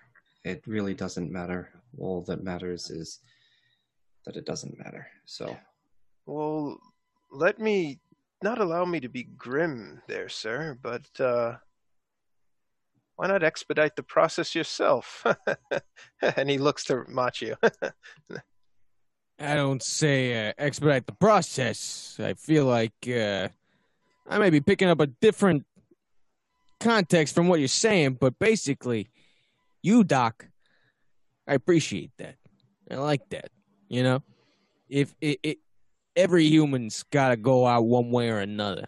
You know, at the end of the day, the end of the lifespan. But uh, whether it's on Earth or in space, it may be for a greater cause. I see you. I see you, I, I appreciate that, but uh, also, what is it? Uh, chess. yes yes You, you strike you strike me as an educated man. oh thank you doctor Yes. Um, I think you caught on that pretty pretty well. Why not expedite the process? I, of course, uh, I would be lying if I said and I hadn't thought about it, and I would be lying if I said I hadn't tried it. Uh, so there's kind of a, a grim silence, and Chess breaks the silence of his thoughts with, you know, this is a problem that our ancestors also had to deal with. Um, even the expansiveness of staring into the stars before journeying there, there were uh, some traits of depression among prehistoric, pre pre so pre-cultural civilizations. You know, the the there there is some some clues that clue that tune into the fact that they understood the uh, uh, uh, uselessness of it all. Um, but still, here we are. We progress in spite of those leanings. You, sir, uh, are the more intelligent among us because if you contemplate life and not seriously consider an exit strategy, then I'd argue you haven't been thinking about it at all. And that separated our ancestors uh, from its more primitive cousins. That that that that gravity of the expanse. I wish. I Speaking wish. gravity. uh, well, As you guys climb up and up and up and up, I, I imagine we're, we're climbing while they're talking, and I'm, I'm just above them listening to all of this. uh, the effects of the spin gravity get, get lessened. The further you get from the outside of the spin, closer you get to the center, you can feel you start to become weightless. You can it's easier, uh, but it's also a little weird as you're starting to float, and every movement, uh, you, your body is kind of your momentum is starting to carry you up the shaft as you climb as well. It Yeah, takes it- used to. My As- strength is coming back. Oh, As as soon as Cass starts feeling themselves becoming a little bit lighter, they're they're gonna like let go of, of the upper rung and like push themselves up with their feet in little hops up the uh, up the ladder because I mean it's it's as natural for them as breathing at this point. They're dealing with uh, zero G. So Cass beats the rest of you up to the, a door, which leads to the center spoke. But uh, Cass does wait for the rest of you to work your way up. Um, you're, they're all you're all careful, and yet there's handholds there. There's, there's actual ladders on both sides of the shaft for you to use on both. So it's a it's not a difficult climb. It's just an awkward and unusual situation to be in for those of you who never experienced it before. Um, but the, the group of you make it up to a door that leads to the center of the ship, and Cass opens the door. Uh, the door slides in. Um, Cass, when you were in the shaft, you could already smell that the air was wrong, and that's that's that's, that's your thing. That's your specialty. Yeah. Uh, It's it's more oxygen rich than it should be, for one. And there's other trace elements you don't recognize, but it's it's wrong. When you open the door, it's tenfold. The smell changes. Um, Yeah, the center of the ship, something does not smell right uh, at all. Yeah, Cass sneezes like three times, like, oh, okay. and, and this is not a situation where the rest of you notice it's not dust it's not um, it's not it's an odor it's not an odor but the air mixture is is wrong for some reason yeah, that, that our crew members seems to be affected by it Right. No one strike a match or any other sort of open flame around here. The air is more oxygen rich than it should be, and there's something going on that I don't recognize by smell, and that's an issue because I thought I recognized everything that went through a uh, life support system. sorry. I recognize it. let's see what john um, which Boo. skill did john use let's see That took me a second, Chess. Which one? Say again. try to which skill would john want to rely upon to see if, if he can tell that it smells wrong Engineering? Would I know? that is one of them. Uh, Very unsure about that. one of the higher one. Is that a? Hmm?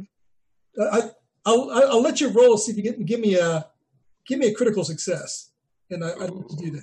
If you're engineering, perhaps some uh, underwater projects or something that might make sense. Twenty-eight out of Mm, for So what engineering. engineering? Engineering is seventy. All right. So 28 would be a hard success. All right. On a hard success, um, Macchio can tell that the, the, the air smells funny, heavier than he thought it would. I can't depict what specifically is making it heavier, though. I can Yeah. just it's um, but it's not it's not like an ozone smell or a smoky smell either that he would recognize from construction. It just it's a heavier, thicker sort of smell that he doesn't quite can't put his nose on. okay. Hmm. It's odd. It might What? it might not be flammable, but this is this is heavier. This is feeling like kind of uh it's not safe to be here too long, but uh it's not the worst it could be, you know? Well, my, my, my concern, well, aside from the element that I can't identify in the air, is that there's more oxygen, and where there's more oxygen, fire spreads a lot faster. It's the uh, the the the fire triangle. It's not ideal. Yeah. It's very much not ideal. Um, are a are we all sort of like floating at this point, and b which way to the workshop that I would be uh, aiming toward to get my tools? Right, so you're all floating. You're in the center of the ship. It's a large round center, and what you're seeing on all sides are tubes and conduits. The walls are basically covered in in tubes, which run the length and breadth of the entire ship back and forth. Um, whether it's wiring or the the collection of fuel, who knows? Would know.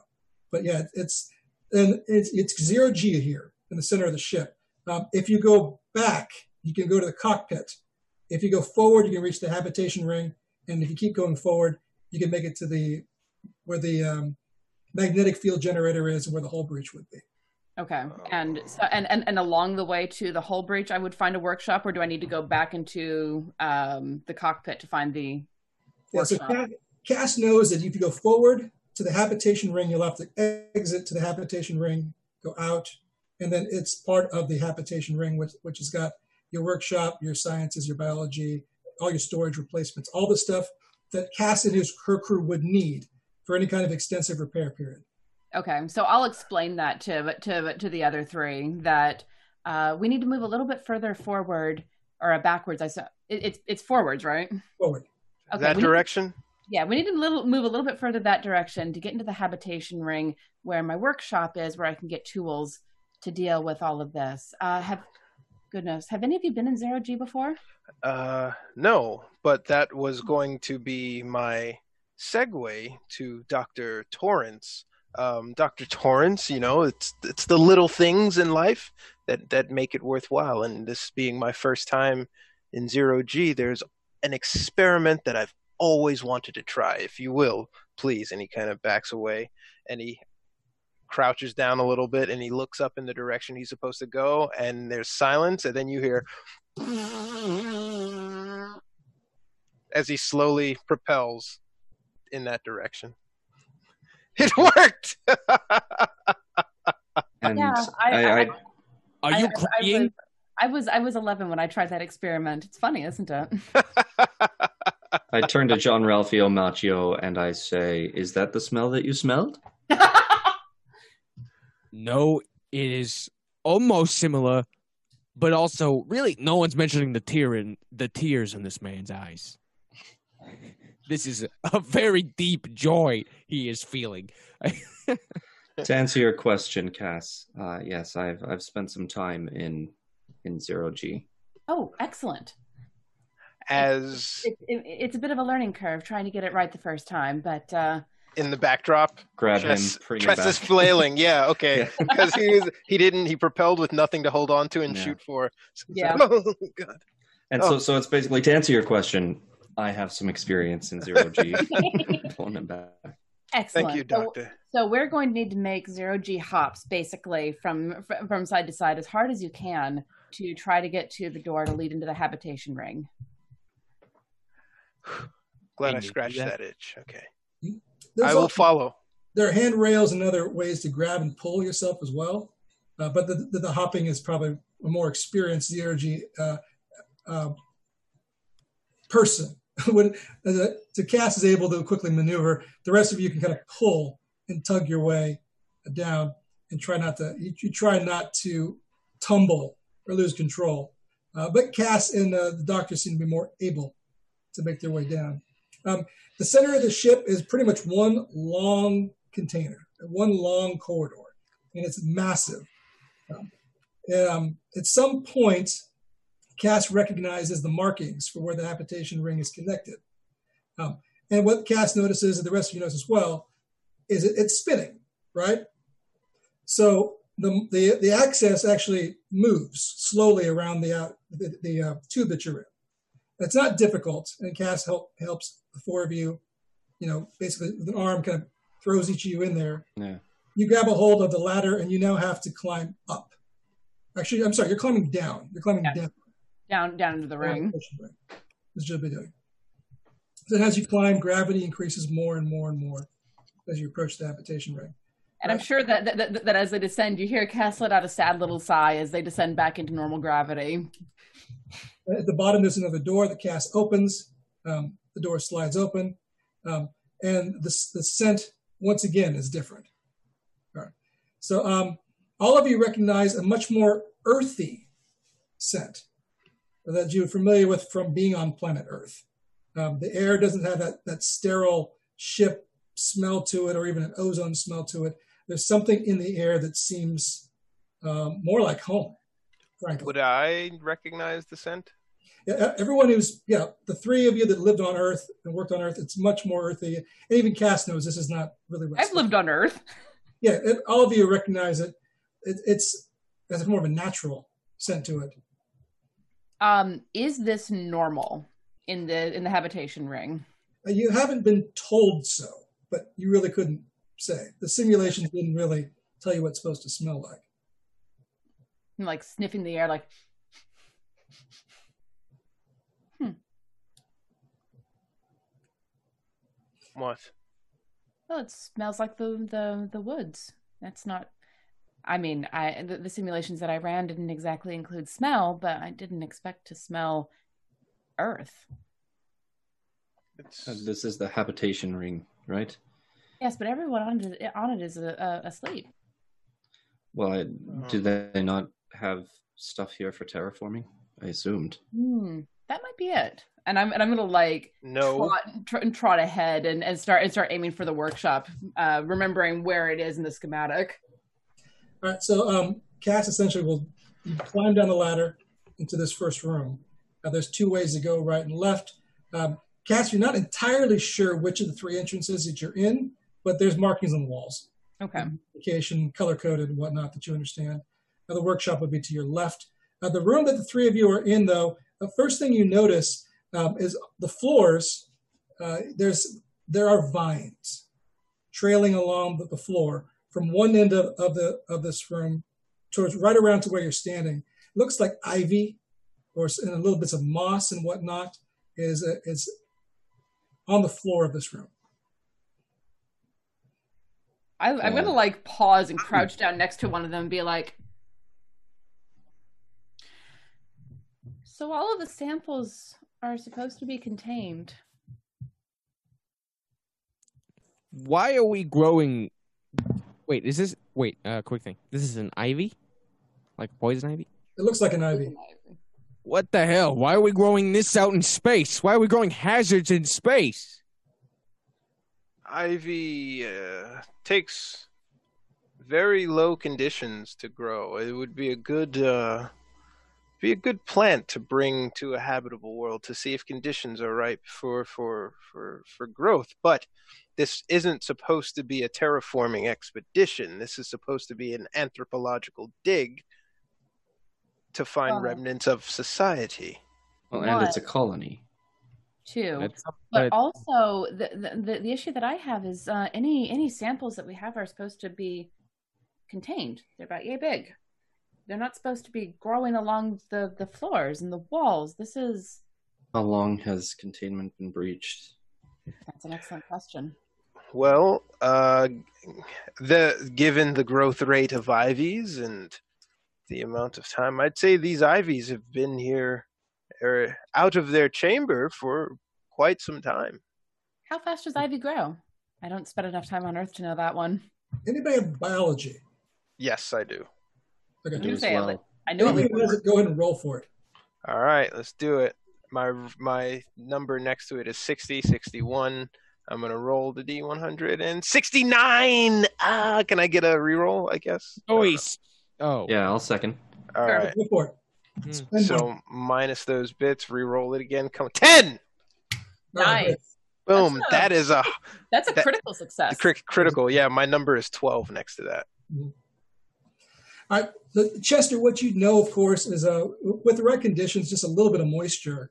These can, these can grow in pretty much any direction, and they'll, you know they'll stick to surfaces. The growth you're seeing here is hard to calculate without seeing the roots, but just what you see in this room, uh, probably take the course of at least two and a half years. Uh, I relay that, and I say, uh, well, we we've been out for two and a half years at a at a minimum. Uh, This, mm, all right. That makes sense. It doesn't make sense that there that that it's loose though. So something unleashed these, but why? I don't like the way you inferred something. Something, someone, I don't know. I'm I'm leaving my options open at the moment. I'm, and I'm going to keep trotting toward towards the workshop. Little, you know, four foot eleven, almost five foot person, just trotting along. So Hey, the hey, road hey. towards the workshop leads towards the ivy. Just as a note, Ah, Mm. excellent. Is the door overgrown with ivy? the ivy is going under the door. Well, whatever I'm Oh. looking for is connected to this. This should be fun. Cass left on their uh, on their own, correct? Pretty much from the group. that- yeah, she's. I'm sorry. They are I- up to the door, but uh, they have not yet opened it. I, I'd imagine that I I followed them, my gaze through the hallway, but not followed directly. I directly followed as John. I'm I'm following along as as well, kind of looking at things up and down and and taking it in, kind of gripping that scalpel a little tighter in my pocket. I Um, follow last. I'm I'm going to like pause at the door, and an overabundance of caution is making me want to listen through it to see if there's anything weird on the other side. Give me a listen roll, Cass. Okay. Uh, 27 success. Okay. Um, Cass hears what what Cass assumes is the regular hum of the engines, but no other unusual sounds. Okay, so I'm gonna like pause and like have my ear to the door for a second, and then step back and, and type in the, the code. Is it is it the same code as it would be for the habitation ring, or is it something that only crew would know? Different code for this ring than for the the ring where you were on the colony ring. So, new three digit code. I, I, the rest of the party will probably notice it as well. Take note of the code, so you don't have to write that down. All right, Cass. The door opens, but it opens a little clunky. It, like it's uh, like it's a little jammed up, but it does open. It has its issues, and it unveils a room that is overgrown with foliage, with with vines, and actually there's flowers. Um, you notice little thorns and little um, different forms of flowers. Uh, you know, we got orchids, we got your kind of larger blooming things, strange looking little Venus flytrap sort of fellows, uh, thorns and roses and things. The floor is covered in green, goes up the walls, crosses across the ceiling. The whole room is is like um, almost like a jungle, but it's all stuck to the floor, stuck to the walls, or stuck to the benches. Now, there's- Hearing- uh, benches and tables in this room. Computer t- terminals are covered in plant life. Um, He- Peering into the door as I see that, would I at this at this point I might amend my date speculation, given if if my biology guess would be like I'd say you know 15 years. Scratch that. We've been asleep 15. years. I would I know based on that amount of overgrowth to amend that initial count. it, yeah, take a lot more time. But one thing that troubles Chester is you're not seeing any soil. You're, you're not viewing any kind of soil or any kind of other fertilizing agent or whatever. Um, it's, it's something's odd about all this. It doesn't seem you like an environment that should support this much growth. Where is the root? Where are they latched to? Where is the soil? You know what it reminds me of a little bit that that uh, children's tale that I that I grew up on, Sleeping Beauty, with all of the stuff overgrowing the tower where the where the princess was sleeping. But even then, the overgrowth came from the ground. Yeah, but it reminds me of that a little. And I'm going to step inside very carefully, like looking around. It's very difficult not to step on something green, Mm-hmm. But do you go so anyway? Yeah. Okay. Uh, give me a luck roll, Cassiopeia. Oh fuck. Uh, fifty-six out of seventy. Okay. Um, as Cass steps in, um, Cass, you can f- feel the, the the vines or or whatever it is beneath you. It seems to move and shift, and then as it moves around, something moves across Cass's foot, and Cass very quickly pulls their foot away and steps back, and the vines begin to recede and settle back to the position that they were in. Fester. That's not normal. I've not seen as he pulls open his book and starts Yeah. jotting uh, this behavior in plant life previously. It's Um, alive and it's moving, well- and it's moving very quickly, a lot quicker than any plant I've ever run into. What the hell are you doing? You're not even helping her. Uh, And I'm. Uh, I want to say John like helps a uh, stretches a hand out to Cass, And I'll, I'll grab Helping his hand them. and use it to. helping them. Helping them. God damn it! Come on! I'm saving a life. I, I, I and, and Cass just like sh- shakes their head and grabs his hand and pulls back. So the four, Plants four move. of you are outside this room now, outside the doorway, observing it. The, the, the plant life doesn't appear to be moving or responding as you look at it. It lays peacefully still. Plants move. They grow. They they they have been known to respond to sound and touch, but not this rapidly. Does does does Ivy move like that thing in the Star Wars movie? No. Listen, I've only seen Little Shop of Horrors. That's what I'm going off of, and I swear to God, I am not going to lose someone to some giant talking jazz singing plant. You know what? It was amazing. I I second that. Um, they were some green, mean green mothers from outer space, and this is probably of the same ilk. Well, I mean, we are in outer space, but green things don't usually survive out there. And I'm, and I'm going to point in the direction of, of the hole from where we are. Is the is that pointing direction ac- across the plant life, or in an opposite direction? Well, essentially, pointing down would be pointing out from your perspective. The floor would be outside you know, the ship, pointing up is towards the center. But the plants are are coming from further in front of you. From the room in front of you seems to be more the origin. So, if we don't have to unlock this mystery now, I say we come back and leave. Uh, Here's Miss- the problem with that particular sentence. This is the workshop. This is where all of the tools that I need to fix that hole breach are. So unless I can find where, unless I can find my fellows, or I can find where they're sleeping and for some ungodly reason haven't been woken and get their tools, I need to be in there. well, Is there another Do way? you have an inventory of the plant life that you've kept on this ship? Because what I'm thinking of is no matter the overgrowth, oak trees and ivies aren't necessarily dangerous, no matter how quickly they move. I, all right. Uh, and I, I'm going to go to, to to one of like, uh, is there like a terminal in the room beforehand that might have like an inventory of the samples that we would have brought with us?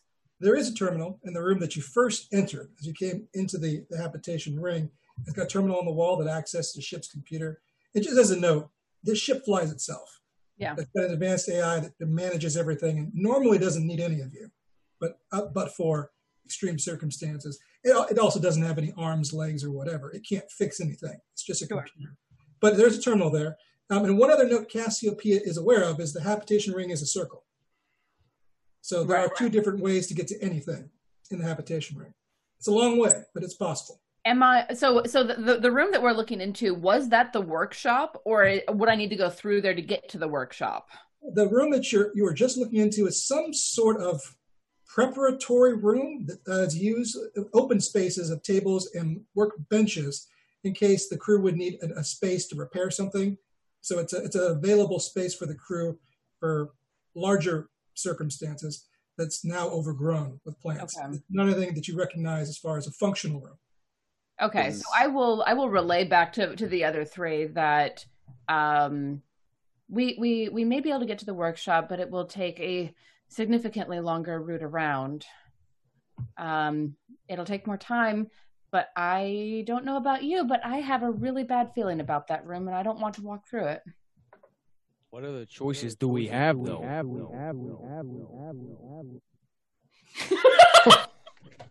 Love. Whoa!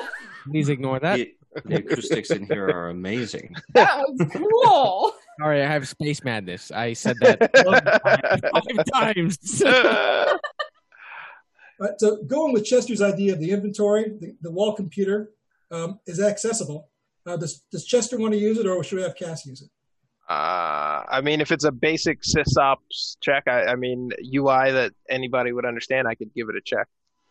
It, it really is, and I'm not going to require you to roll for it. It's Okay. a UI that everybody familiar with using with menus and options and forward and backward or whatever. Um, when you tab through it, it talks about inventory of biological samples that were brought. And yeah, there were a lot of human Earth biological samples brought because they might perhaps grow on another planet. They don't know what will and won't grow. So there's a whole catalog. And going through everything there looks like it's a it's a very hardy, resilient, a fast grower, but there's nothing there that's harmful to humans or that has you know any, no poison ivy, poison oak, or anything that seems unusual. There are some carnivorous plants that you know eat insects. Um, a couple of those are in there, but those are just a couple because who knows? Maybe those are useful. The vast inventory is is ivy and moss and and and you know other leaf bearing plants, but sturdier stuff. Uh, so looking through that, he goes, "This seems about normal in the way of experiences." And I'd say, he says smugly, "the the the most dangerous thing in here is a Venus flytrap. Uh, if you're a bug." I mean, um, perhaps I'm cursed with an overabundance of caution, but that the thing that moved under my foot was nothing that I've ever felt before, and I don't intend to mess with it. I will take the long way around. I'll I'll, I'll take the high road. You take the low road. How's that? I don't know where I'm going, so I'm stuck to your hip anyway. Fair enough. I'm not going through that door because that freaked me the hell out. Is there any way to stop gra- gravity on this ring? Uh, I imagine there is, isn't there? Yeah, Cass, there's a way to do it. It's, there's basically brakes that, that you would initiate the ship. It would slowly stop the spin, which was stop spin gravity, and then you just yeah, there's ways to start it up again if you need to. Yeah. And we could float to the other side Sure. Yeah. over the plants. That's certainly doable. Um, and, I, and I'm gonna I'm gonna go to, to one of the control panels that would allow me to do that and look at the others and go. Do you want me to stop the uh, the gravity here? Just be aware you need to hang on to something. We don't know what that's going to do to the plant. I'm just trying to work through it. It is an option. That is a good option, but uh, I'm not very confident in my ability to float across things. I don't So- mind uh, risking myself to do it. Look, I, I, I- at the end of the day, you three are the ones that I have as as my hands and eyes at the moment. Um, I understand that the doctor has a good de- a good dose of nihilism going on, but uh, right now I need all of you, and I need all of you to be as safe as possible. Please, Long way around it is. excellent. Would you permit a small experiment before? I'm less of a scientific bent than than, than some of our than some of our uh, associates here. Please have at it, doctor. What would you say if I cut one of these leaves? See what reaction happened. I would get personally upset, uh, but given the reaction of the plant life in the room, my curiosity would outweigh my anger. Um, Well, and, and, and isn't that how you uh, transplant ivy and stuff like that? You take cuttings, leaves, and such. That's correct. That's- This it, is- it, it doesn't it doesn't hurt them necessarily. It just even topical- broccoli screams when you rip it from the ground. yes, I agree. yes, yes, and I imagine you still eat meat regardless. You know, and if it does hurt it, we will definitely find out clearly. So, you know, I say in the in the sake of s- experimentation, you should definitely do it. I think so. I also say we should get a safe distance away as you do it. um, Anybody? I'm not Uh, going, I'm, I'm not going to leave Stanley alone to deal with the with the situation.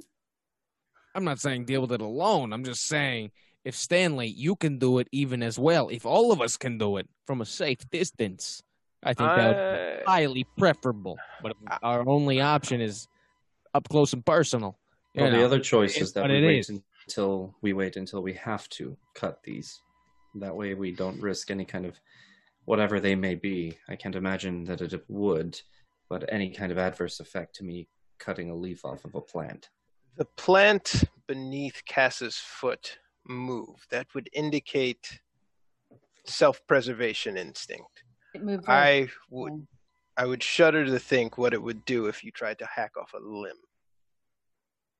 You know, we're in space. As far as I'm concerned, not being a scientist or a doctor, just an engineer. That Classic. is that that word. Well done. you But- seem to struggle with it. Thank you, Doc. If you want to cut it off, uh, I will be I'll close by, but away from anything plant-like. I'm just saying, I'll I'm be watching. every negative possibility to go our way. I've seen Predator. Okay, this is not a film. This No, but we are in we are in a very unusual circumstance in a space station in the middle of space. So You're right. Caution, I think, needs to be our watchword. And we'll wait until we have to. But uh, I was just thinking an experiment, so we have more information. Doctor, please. I Very well. I, I think I will. I will walk up to the ivy and start with that. Seeing I'm as that take was a in few very healthy steps back. that was within this room, and we did not see it move. So that's my that's my control. So the doctor is using uh, his, your scalpel, right? Yeah, yeah. It's a very fine cutting instrument. Excellent. It's very easy to use, and you're very skilled with it. I'm not gonna make you roll for it. Hmm. Um, the doctor does make a quick incision across the the, uh, the ivy. It appears to cut as you would expect for a plant. And after the cut, it separates, and then you'll notice that the part um, closer to what you would assume as the stalk or the stem begins to retreat slowly.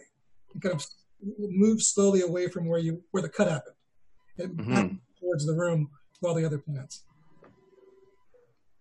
Do you see that? Uh huh. Yeah. I wish I didn't. You know, who knows? Look, let's just. You've all seen horror films back on Earth? Hell yeah. Uh, s- Let's not be a horror film protagonist and assume that something isn't weird about the plants. Okay. I concur. I also say we stay together. No one should split apart. The second we do that, we're all dead. Don't split the party. I'll do it. 100%. True. We'll see what happens. Very well. The long way around. Guess All we will see what happens. and I'll I'll lead the way back to the ladder to go back into the zero G area to go the long way around. So you, you do have two choices. You can go back to the center and climb another spoke, or just circle, walk the circle, because it's it's a long, it's a circle spinning. You know, it's a, it's what it is. It's a habitation uh, ring. That's Which so so so I know the simulations pretty well. Which way do I think would be faster, even with people who don't necessarily know zero G? with people with no zero G skills, you want to stay in the in the spin gravity, be faster. Okay. If, for you, the fastest would be to go through the middle and take a shortcut. But Yeah. That's more apt to, to the uh, environment. That's fair. I'm gonna like look up longingly at the ladder, then sigh and say, "All right, this way," and uh, lead the way around the ring, basically. I trust it. I'll take up the rear. Got it. Going through, uh, Cass is in the lead, and then uh, the doctor's in the, in the rear. Yeah. Okay. All right. Here's what you guys will discover in the habitation ring as you go through the different rooms. Um, you'll you'll go through several uh, large storage rooms. The, the Cass will remember from her training, and Cass makes a mental note of one particular bin where the where the filters are stored for life. You got to replace those in the center of the ship, but you know where the filters are. You just you ID the locker. That's where I need to go with the filters. There's a bunch of them in there. You probably can't carry them yourself. You need to make several trips or have friends. But that's where this is where you'll get your filters for that. You pass other parts lockers and storage rooms that are labeled with codes. But Cass makes a mental inventory of okay, if I need to replace that, this is where it is. This is where that is. Mhm. As you're going through, And I, and I and I imagine it's not even mental. Like I'm muttering to myself out loud, and and and it's and it's in like um my my shorthand. So so so I hear myself make the note, but everyone else can hear me muttering too, like a crazy person. Uh, you guys will reach a room where there are several um, space suits stored on the wall, which everyone pays attention to because there's helmets, as, as well as suits that can deal with um, a zero G environment or the vacuum. So there's some vacuum suits here on the wall. Um, uh, there is one missing. And Ca- Caswell's just like stop dead in front of that. So, and the wall has seven suits instead of eight, is what there is on the wall. There's supposed to be one more here. So it's four primary and four spares. This um furthers my belief that someone was trying to fix this before. The, the, the idea is that each of us would have our primary spacesuits, and then if that failed, we would each have a secondary. And one of them is missing. Um, So can I look and see if there's blood anywhere nearby that? Uh, um, I won't make you roll spot hidden because you don't see any. This room is fairly clean. Okay. Um, but but one thing you will notice, um, roll spot hidden for me anyway, for another reason. Is Oh, I won't make you there roll spot hidden? Roll spot hidden. is the missing spacesuit a specific yeah. size or? That is an um, odd eight, which is a critical success for me. nice. The, the the code next to the missing spacesuit indicates that it would be the one that Andy would use. Like frown and sudden like immediate concern, and just like tap the code a couple times. Like, Andy, what the fuck are you up to? Do you know this person? So each of these is coded to one of us. I mean, we we can use anyone else's, but we prefer to use the one that's coded to us. And this one is coded to my friend uh, Andromeda, Andy. And it's missing. do you think? Andy. I'm sorry. I don't know if you know this, but is there anybody along the same measurements as your friend Andy? I mean, I don't want to. Everybody- everyone else in, in the group is about the same height and size. I'm the, I'm the shortest, and I, I'll actually point at the two that are meant that are meant for me because they're a little bit smaller. The other, the other three are about the same size. I mean, the the the uh, the two that are made for me had to be made specially for me because, well, pocket sized. Fair enough. But I mean, sure, Peter could Peter could wear it, or Boss could wear it, or I mean, it's average size. You, any of you three would have a little bit of trouble, but you could wear it. Would any other passengers have access to this chamber to get to these suits? No, I, I, I mean, you, you three saw the code that I had to put in. It was different than the code that's in the, um, the coffins area. And honestly, you three might not have even noticed the codes to get into the doors there. But wait, who else other than you knows your code? I mean, Andy and Peter and Boss. It's it's the same code for all four of us to get through the doors. Well, I'm just guessing man. But uh, If you're about to say anything about the people that I spent the last 11 months training with for this particular mission, I'm going to very strongly suggest you bite your tongue. Biting, biting away.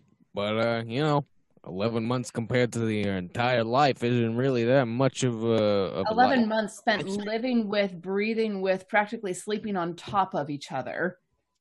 We're family. We're closer than family. Right.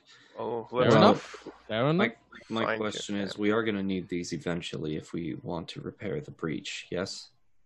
I'm gonna like step back and look critically at e- at all three of them, and then at the suits. Do I think that they're going to be able to fit inside of them? So, um, what is the size of each of the three of your characters, starting with John? Uh, I would uh, six foot flat. What the size? Is the number in the box. Oh, oh, my bad. I forgot. Uh, sixty. So John will. What's uh, Dr. Stanley's? Uh, let me see. Size is a 50. The, the, the doctor will fit, and then what's Chester's size? 50. All three will fit. Yeah. Um. Yeah. You should. You, you should be fine in in in, the, in those three. Uh, should be is not. I mean, they weren't made for you. They weren't tailored for you. But in a pinch, we can make them work. I, you're I've you're done skipping ahead. You're my dear. uh, You, um, You want to try that sentence one more time? yeah, I'm not wearing a suit. Okay. Does dude still work? This is a legitimate question. My dude. Oh yeah, sure, that's fine. See, okay, cool. Now we're learning. Now I'm learning. I do not know. I am 45. I'm just saying. I'm. I, I don't know, You, and now I'm knowing. I my mean, dude works. I'm using it. Hashtag my dude. my my family's from the Bay Area. Everyone's dude. Perfect. Yeah, you know the um, you know the the freaking surfer dudes. You get it. Well, uh, dude, um, I'm not breaching any holes or rep- repairing any from the outside. I'm staying firmly in here, uh, where the oxygen is nice, uh, and the the the te- the room is temperate. That said, though, if you need them for for any reason, say for example, there's another hole hole breach, they'll fit you, and you'll be fine. Well, they're I too don't- I bulky don't- to take with us right now, anyways, right? They're far too bulky to take with us. But that said, I, I unless you someone wants to volunteer to come and fix a hull breach, which isn't your job, uh, I'm I'm going to be the one handling that. Well, let's say three. let's say worst case scenario, the uh, hull breach kills us all because it goes unattended. Cass, roll Uh, your education for me. Education, Okay. Well, I wish I would have died in my chamber, and not out here freezing uh, in a hole, repairing it in the icy cold vacuum of space. So, Cass, all your training for a whole or basically repairs outside a ship, you know, in the vacuum of space has always been a buddy system. It's always been two people repairing it, never alone for safety reasons. Everything you've trained to do is with a buddy.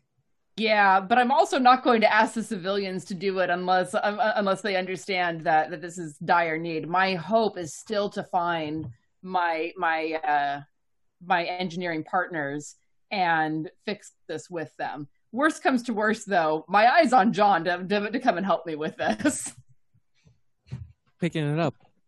Uh, if no one else is stepping up to the plate, I feel like I'm the only one who can really do this job. Yeah, um, You know, if we it, it's either option A, someone goes out there and dies alone and does what needs to be done, or some or option B, someone stays in here to protect their own skin and dies with the Hey. rest of the ship. Hey, um, do you want to unearth ancient alien relic civilizations? No? Then how about we both do our jobs here? You fix things, I discover things. I'm, I'm gonna like step between them and put and hold my hands up between them and be like, okay, this is all very theoretical at the moment. Let's not fight about it until it becomes necessary. The way that the system should work, Peter and Andy and Boss should all be awake and and, and aiming for the same direction. We should all be we all should we all should be awake and we should all be heading that direction. Worst comes to worst, I'll grab the person who apparently knows about construction but we're not there at the moment. All right? Enough. Um, there any blowtorches around here? Not in this. No. Not not in the Where- immediate vicinity. Where where would they be? Might be ha- handy to have in case of plant monster. Uh, they would be in the workshop. All right. So hopefully we'll be able to get to them you know, the long way. But I think we've stood here staring at the missing spacesuit long enough. Let's continue. Uh, As the group continues, you work your way through an electronics repair shop, you know, for the circuitry, the computers or whatnot. It, it seems to be in perfectly working order. There's nothing disturbed here, but you make a mental note if you have to fix something circuitry related, this is where it would be done. So there's also spare motherboards and memory and whatever pieces you need for a major computer repair would be in this compartment.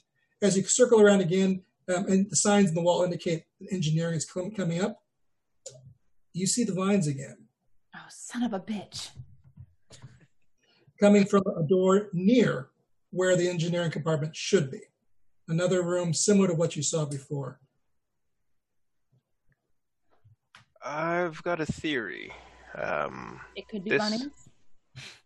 This expansive growth of the vines might be able to account for overthrowing a room or two, maybe corrupting some gear and some systems, but I still can't explain the breach with it, nor can I explain your puncture wound.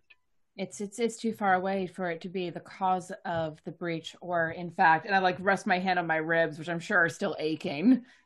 Uh, the uh, the puncture wound. But it might corrupt the navigation systems or other operating units. Maybe, but it would have to know where to grow to get specifically the navigation systems. I You're acting as if it needs to be intelligent to just grow into something. There was only one system. the doctor is right. There was only one system that was corrupted. If something was was growing unimpeded and without knowledge, it would take out all of the systems. It would take out the life support. It would take out absolutely every system, and it only took out navigation. It depends on where it's growing, right? You They're built all- the system. They're all kind of close to each other. This this this uh, engineering architecture, from a schematic point of view, is extremely flawed.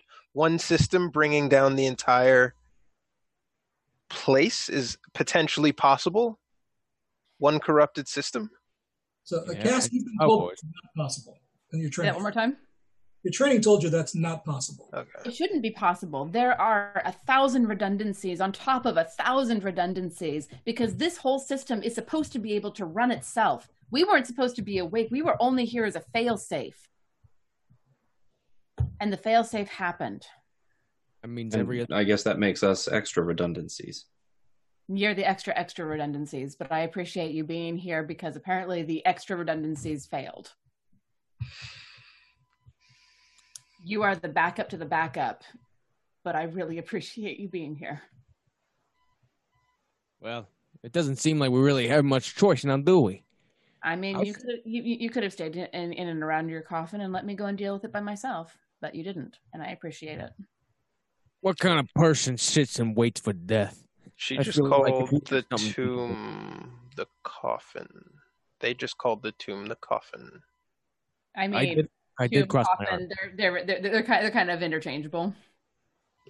Yeah. I guess. You could you, you could have stayed in the in the perfectly safe area where there wasn't any major problems besides being cold. That was not a safe area. You were bleeding out. I was bleeding because of something that happened. Not I don't know. I don't know. I'm I'm not going to argue this because I don't know what's going on.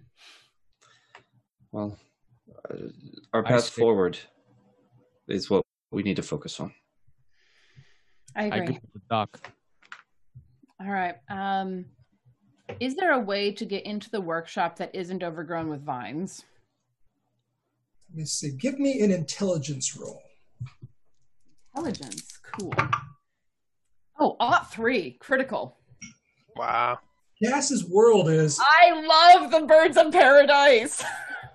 so Cass's world is is a life support, and she knows all the ventilation and other centered systems, and they are contained within some of the walls and ceilings that you're not even walking in. And some of those, of course, Cass is used to traveling through. So you believe you probably could travel through those. All right, I'm going to look for a ventilation uh, opening that isn't one of the doors that's overgrown. In this room, there's two. Uh, they're easily accessible by Cass. All right, I'm going to go and like pop it open and look. Uh, Right. Doctor, do, do you have that flashlight that you blinded me with earlier? Yes. One second, I open my kit and find it, give it to her. And I'm going to Here. like sh- Then, shine it. sorry. It's fine. I'm to like shine it through through the, the the vent to see if there's any plants growing in there.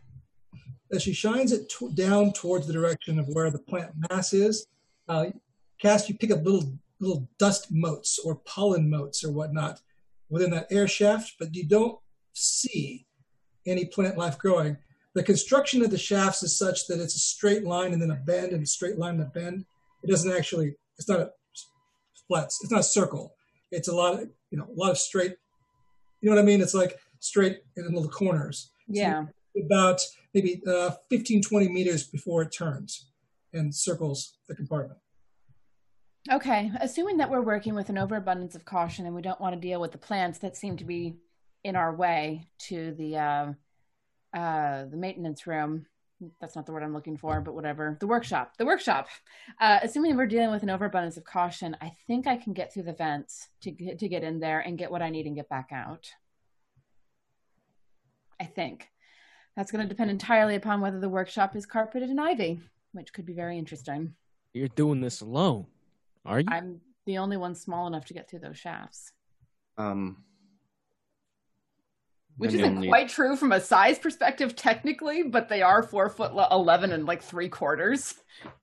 Well, then you may need this. And I hold up the laser scalpel in case something's in your way. And I'll and I'll and I'll take it from him. Do you know how Yeah, to use this? It's basically a knife. Yeah, and I kind of explain, you know, how, how the operation works. Okay. You're stabbed. And and and once he's explained it, I'll slip it into my breast pocket and like close the the, the pocket over it. Yeah, Cass has a Velcro co- club cover for that pocket, easy Mhm. in and out. Um, Yeah. So they can work in G, zero G, and the tools aren't going to fly everywhere. Uh, so Cass, you go down that air shaft. Is that right? Is there any chance that I could borrow that flashlight? You have it. I've given it to you. Yes, but can I take it with me? It Yes. is yours. I'm not just going to walk away with it. Only if you bring it back. Well, I'll do my I will do my damnedest. How's that? I trust And so I'll good. start and so I'll start crawling through it through the vent, like holding the, the the flashlight between my teeth so I can crawl with both hands. Uh, Cass worms her way, enclosed on all four sides by this very small confines of the ventilation shaft, something that most people would be would never wish to do. Uh, anyone with any mild claustrophobia would not sign up for this trip. Thankfully, Cass has been working in this sort of environment, trained in this, and is able to do so without rolling sanity. Um, so she's they move forward slowly, inching, elbowing um, their way down the path. And as, as it turns and bends, Cass shines the light with her mouth down. Um, there's more of the dust motes and pollen and other things floating in the ventilation shaft, which is troubling, but Cass understands why it's there. Uh, don't Cass does not see any kind of plant life or anything else. Uh, Cass continues, um, moving th- through the room next to the engineering shaft, and then through the next connection, uh, Cass peers over the edge, um, sees the vent that would lead to the engineering shaft, and there the vent cover has little growths popping up through the vent into the air, the shaft, small little plant growths, little vines and tendrils, and a couple of leaves coming from the room that Cass understands should be the engineering room. Cass, do you approach that uh, vent cover? I will approach it. So I'm actually going to take the flashlight out of my mouth at, the, at, at this point and like move forward slowly on my elbows with the light shifting around as I move and like lay on my side next to the uh, the ventilation the the shaft that leads into the the workshop just to get a really good look at what's going on.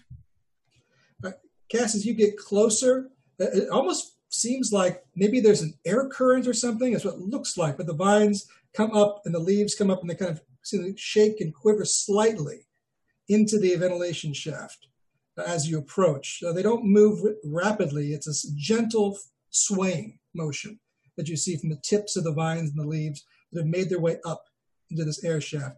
Uh, You stop just short of those vines. Do you get closer? No, I'm gonna like pause right there and just like look to see where they all connect to. Do they all connect back into the shaft that I want to go through? They're coming from inside the engineering room itself. Where in the fuck did you come from? Do we hear her jostling anywhere, or is The group did he- did hear Cass go through the through the ceiling, but once Cass made it to the next room over, you, you can hear a little bit of an echo through the open vent. And if Cass speaks, you can hear Cass's voice echoing into your room. Yeah, and I'm gonna say like like very softly, what in the fuck are you? What is going on? I'm I'm I'm an anthropologist. What? Is that that's her in the vent. That's that's that's Cass in the vent.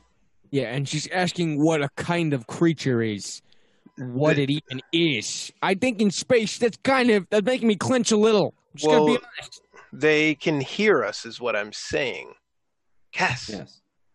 Do, do, do I hear them talking? Yes, you hear a brief, faint echo of their voice. You hear Cass, you heard your name. Yes. I don't, What do you- I, I, I'm, I'm gonna I'm gonna turn like project back down the the the, the shaft. while I've never been to space, I have been on a few scuba expeditions. He's talking slowly, anticipating the echo. And it's best that you dictate what you see to us in case of an impromptu signal loss, in whatever form that takes, not trying to be grim, but please dictate what you see. Do I catch all of that? You do. Okay. Replying very slowly because I can hear how he's spacing his words out to allow for the echo. Um, I'm going to reply There are plants that are growing out through this shaft and they're moving as if they're being blown by a light wind. Not like, um, not like the air currents that you would see necessarily with a life support system, but like a breeze back on Earth. He looks to the doctor and to Ralph. Ralph, yo!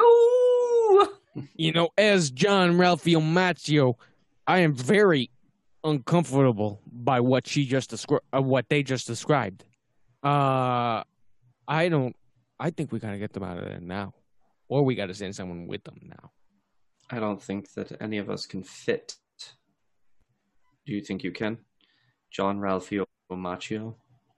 Well, uh, you know, as he pats his stomach, I guess uh, I I don't I don't think I'm the perfect fit for that small little vent right there. But uh, if I could, I would definitely. If I could, do I? Can I? Wait, I feel like I can't, but can I? Give me a tight fit. Feels tight. Feels a little Uh, tight. Toy. Let's hold off in case they need to make an expedited exit, and Yes. they don't have you blocking their uh, path to return. But I, I agree agree. with the sentiment. I'm very uneasy about having them in there. Um, What happens if they open the vent just to see what happens? you should ask. Can you open the vent? I think I should be able to. Um, do you want me to try? I think we we must. Chess It is fake. emoting. All right, I'm going to shine the light like around the vent cover to see if like the vines are grabbing onto the vent cover. What you observe is the vines are reaching through it, but not really grabbing it. Uh, they do seem to follow the light slightly as the light moves across them. They respond. Um, doctor, Yes, do you know biology very well? I know a, a, a bit, particularly human anatomy, but hit me.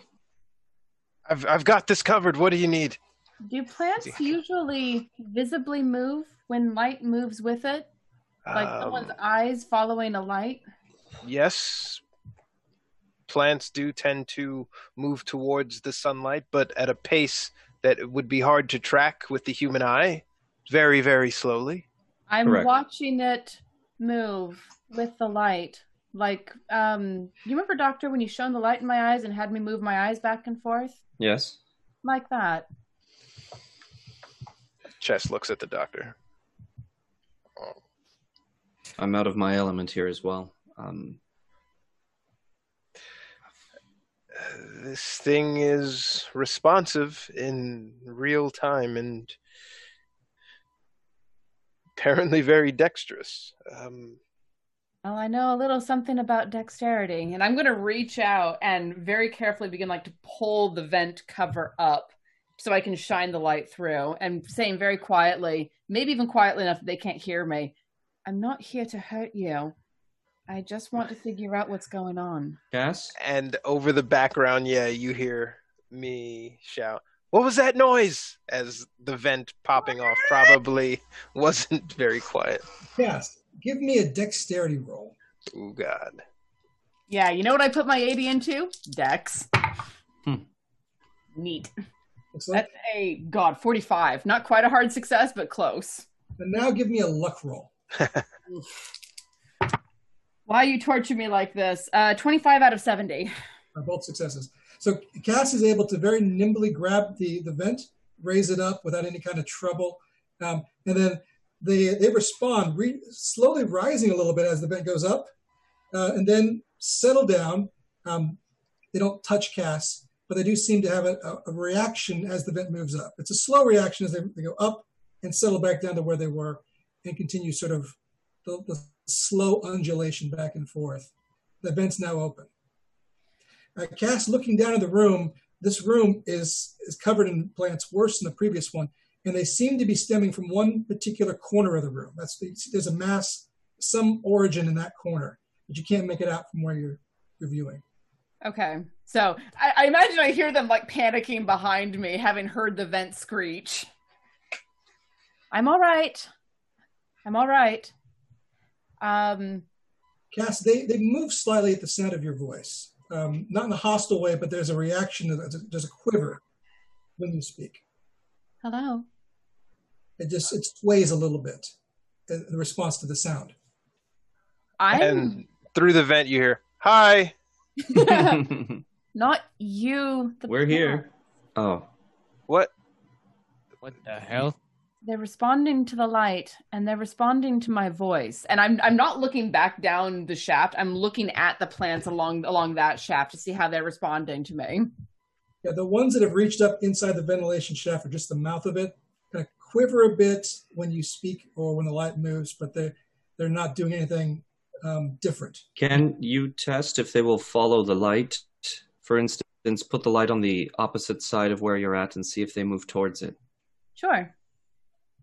And I will shift the light up to that far corner to test exactly that.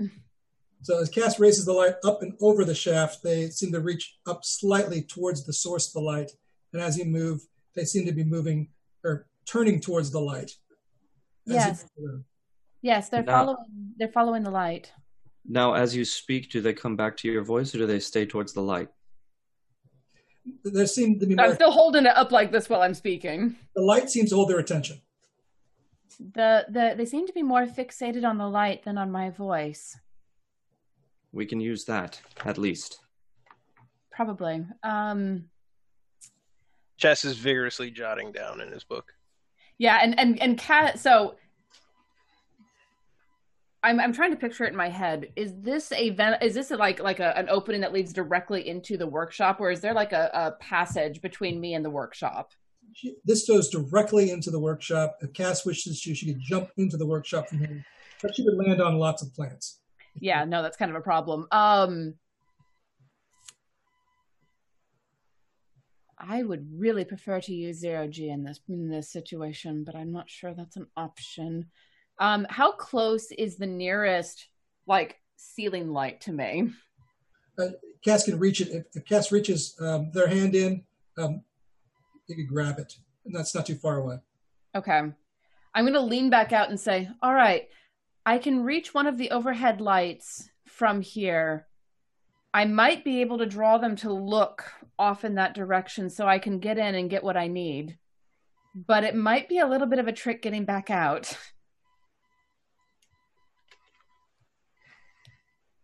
And what happens if we just open this door in front of us?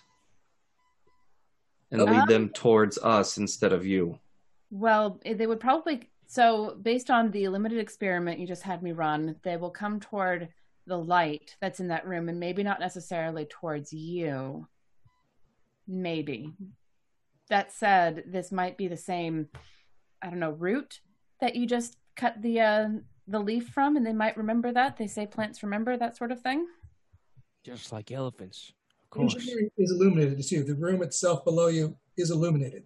hmm So we would have to find a way to turn those lights out, keep these lights on. How how do we do that, Cass? All right. Um, John, John, can you hear me? Yeah, I got you. All right. Uh. I think. your your your your construction um can you hmm can you go to the panel there's there's a way to turn off very very particular lights um and you may have to have uh chess help you with this but uh, there's a way to turn off very particular lights in very particular areas if you can turn off the light that's in there god i hate the idea of going into a dark room but all right Is it you that's doing it or me? Because I, I swear, is if we survive, I'll do it.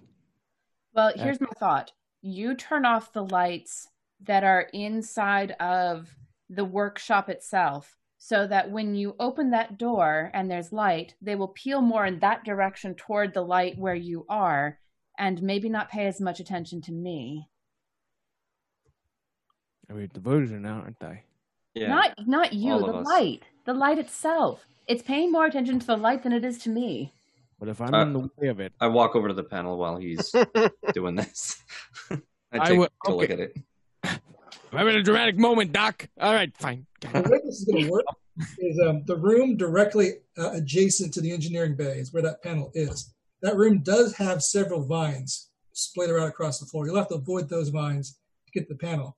But if you do, and you're successful, you get to control the lights and the engineering. Go over there. I take a look, look back at at John Ralphio Macchio. So All right, so happy. For Dr. Torrance to navigate the room to make sure you step on no vines, uh, give me a dexterity check. I, I look back and I say, "All right, here we go. You're next up. If I if I fail, and these things for some reason eat me, You're not gonna fail, Doc. IV aren't carnivorous. Ivy, And they don't move. move like this. I'm we sorry. I'm said it in almost like perfect unison, one from the shaft and one from inside the room. One from the shaft. Hey. Uh, that's a twelve. Excellent. Oh yes. So the, the doctor nimbly maneuvers around the, the plants. They seem to stir and move a little as he gets close, but nothing touches him. He makes it the panel, um, pries it open very rather easily. But does the doctor wait for John, or does he want to try to do it himself? Uh, I'm I'm gonna be here. I look back at John and say, "Should I do this? You want to join me?" It only makes sense we do this together. And I reaches a hand out. Aww. And I'm yeah, pretty far away from him at this point. Give me- give me- it's a, it's not a close hand reach. all right, roll dex, John. D one hundred. Yeah. Yep. Nineteen. Nineteen. Nice. Nineteen. He avoids, he avoids touching any of the vines as he tip, tiptoes and tap dances his way across the floor, making it next to the doctor. Um, John, um, what is your electrical repair? Electrical repair. E- God damn, do I need to get down there? Uh, well, I did, there was nothing to that one specifically. It was engineering, so that one's ten, just ten percent base. I'm gonna have you roll engineering. I'm gonna need a hard success. Sweet. Wait, no, pick that up. Sixty-six. All right, what's your engineering? Engineering is seventy. Uh, Oh, Half of that would be 35. yeah. Let's uh let's re-roll. Let's inspire. Let's re-roll that. You roll it. I missed something then. I'm I'm just, So- I'm just going off the majority. So all- he he he, he, he Yeah. rolled he rolled a success, but it wasn't it wasn't a hard enough success to make it to make what he needed. Okay. He doesn't have the exact right skill. He's using his, his engineering skill in general. He needs to get a better than usual success, which would success to pull this off. Okay. That makes sense.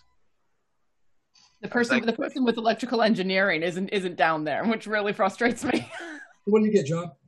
oh wait, that's better. Uh, I read it upside down. Ninety-six. Oh, that's bad. John pulls Just Emma. Um, and what happens when John pulls the circuits is that the lights in the room that the doctor and John are in all go out, and the lights in the engineering also go out. Um, Can I say right before that? I would. on. But the room that Cass is in, and the room that John and the doctor are in, the lights blink out. The- he- Too many lights have gone out. I think So- you did it wrong. Chester, you can see from your room there's uh, there's some movement, and you see the silhouettes of the doctor and and uh, and Mr. Macchio standing there. There's some motion between them. Something is moving between them. I've called that out. It says something, something's moving. Congratulations, John. You've killed us. Okay. First of all, it could be just a human, and we could easily kill that human. Second of all, everybody prepare. So John, roll luck, and Doctor Stanley Torrance also roll luck. Oh. Twenty-three. Yeah, Luck John? is eighty. So you guys both get successes. What'd you roll, John? John, what'd you roll? Wait, no, that's good. Uh, zero zero on one dice and then seven on the other. So Seven. On Yeah, seven. seven. Nice. You rolled Up to 16. 700. Good job. So, Dr. Dr. Stanley Torrance, you feel um, vines or plant growth moving past your leg. You feel it rubbing up against the suit. But what you don't feel is it doesn't seem to grapple. It moves, it moves past, it moves over, almost like a snake crossing over you. Um, and then Chester, in, in a few moments, the vines have sort of crawled slightly towards you into your room to where the light is, Uh, towards the light in your room, Chester. What's what's going on? the vines are coming towards me in this room outside of the vent because of the darkness in there. You shut off both sets of lights? Accidentally, accidentally. And probably permanently. Oh no. All it needs is a good kick. I'll I'll have a look at it when I come down, assuming I survive this. Now, Um, now, I'm gonna like shine my light carefully down into the workshop to see if I can see what's going on with the vines. But Cass, when you shine your light down, the first thing you see is the vines are seen to be moving or stretching away, and then as the light touches them, they stop and start turning and moving up towards your passageway. And I'm gonna turn turn the light off. I'm see- going to I'm going to have to do this blind. Shit. Um, and I'm gonna like try to pull up in my memory where everything that I need is in this workshop. So I so I can try to find it in the dark. There's probably a lot of objects. How many items do you think Cass might need? I mean, she might be able to find a single toolkit. That'd be great, one item. But if there's a lot of different things to, t- to collect, I think a lot of different So things to open. a whole breach from a meteor strike is something that mission control would anticipate and, pot- and potentially build a single toolkit for something that you could grab as like a bug out bag uh, that being the case i would be looking for that particular bug out bag It's basically a, t- a tool and the patching material. yeah Get it. Also, so are there two things are there any emergency lights like the low red ones that pop up, or is it all pitch black? There are those available. Those are currently off. But maybe uh, someone can figure out how to turn those on. i'm okay with those being off but I'm so yeah i'm trying to remember where that toolkit and the and the patching material are and just trying to pull those up in my memory from the schematics So there's a particular tool that's riv- a riveting sealing device and also the patch material. Um, those are next to each other in one bin. okay Those you can get with one bin. Uh, anything, your toolkit would be a different bin if you want to get a, an individualized universal toolkit. Okay, so I'm I'm going to call back to them.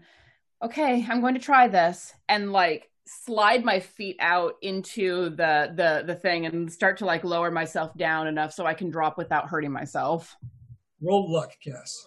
while she's rolling that, while um, the vines come into Chester's room, um, he, I assume it's like the the the tip of a vine, um, as he slowly, yeah, he just the tip. Uh, as, as he uh, slowly backs away from it, he kind of stops and he kneels down a little bit to for closer examination. What a peculiar little animal you are, and almost like pets it tries to attempts to pet it like a snake as it travels. So before we do that, we'll Okay. yes. Cass, as you move down, what's your luck? 50, 51 out of 70. Cass, you feel vines and leaves and other plant life brush against the outside of your suit. But successful luck, they don't grapple, they don't grab. Uh, you just seem to lower yourself down into the room. Do you want to go to the floor or try to land on one of the tables? Um, yeah, I'm, I'm going to aim for, I'm, I'm going to like try to swing myself onto one of the tables. Uh, I imagine I'm not getting much light from the doorway. Question mark? You're starting to adapt, but it's, it's Okay. dark. You're starting to see your night vision starting to come in. It'll take a few more rounds. Yeah, I and honestly, like I have I have my eyes closed, so it's uh like I had them open enough to see where the table was, and then just like swing myself out using my memory and the layout of the space.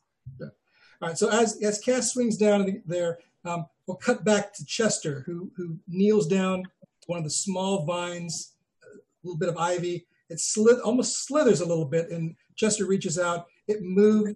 He kind of brushes up against it. Uh, it harmlessly moves next to him and then rises up slowly towards the source of light in the room. It doesn't seem to be attacking Chester at the moment, or even grabbing him, or even seem to be that much aware of him It feels like plants on Earth, uh, ivy and vines on Earth. Uh, Cass lands on one of the tables that she she meant to, and lands immediately on a mass of green and vines and plants and leaves and and plant material, um, all sort of mixed together. Not a particular plant, but a weird combination. But you can barely see. You feel it doesn't feel right. Uh, it squirms a little beneath Cass's feet, which makes her pause as she steps on it. But before Cass can move towards that bin, um, give me a spot hidden roll.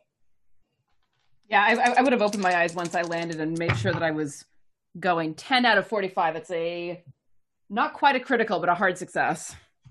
The mass of plants and vines and other materials coming from one source on the table that Cass landed on.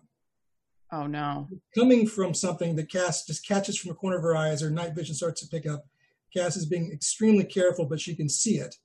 Um, as she looks at it, she knows it's a human arm. It's a human arm. Cass, roll sanity for me. Fuck. 28 out of 50. Uh, guess lose two points of sanity. Yeah. Um, your mind tries not to remember. It doesn't want to remember this. Yeah, So- but I, I let out like this high pitched whimper sound. I'll put it this way: if you had failed, you would remember more. Fair. But because you've succeeded in your sanity roll, you keep the demons at bay, and you know that arm. You can see mother, mom from your crew, she's struggling with someone. You're screaming, "No! Stop it!" Um, and and the the bolt gun, the bolt gun goes right through her arm. It severs her arm almost immediately. Uh, there's a scream. The blood the blood drops float in the zero G as the arm separates from her, and you see the hand and the arm writhing and, and moving in midair as it floats away. Um, you can hear mother is screaming in terror. Someone else in the crew is, is terrified as well. It's it's like it's it, it shouldn't have happened. It shouldn't have happened. But then the arm itself um, begins to have small growths, and the skin moves and ripples on it. And the, the hand grabs the side of the ship the disembodied arm in your mind grabs and it starts scurrying its way away from mother and the rest of the crew and that's where your memory stops And that's and I think that's the arm that I'm seeing now. This is the same arm and um, Huh? for purposes it's 10.30 in the evening and i think this will be an excellent point for us to break so i don't know if thomas is still available but i want to wrap things up at this moment i think it's a great stopping point and assuming thomas is cool with it we'll finish the story next week god willing My cliffhanger. what oh hap- god. The cliffhangers, the cliffhanger upon cliffhangers. My goodness. That's a that's a good thing. Me uh, clutching my heart. All right. So, um, thank you everybody for staying with us, for joining us on this evening. I hope we had a, a fun time with this little space. crew. Uh, please come join us again next week. We have more uh, crazy stuff happening.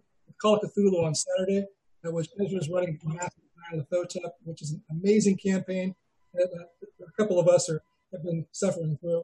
On Monday, Aaron's doing the Rick and Morty D and then on Tuesday, probably we'll be finishing the story.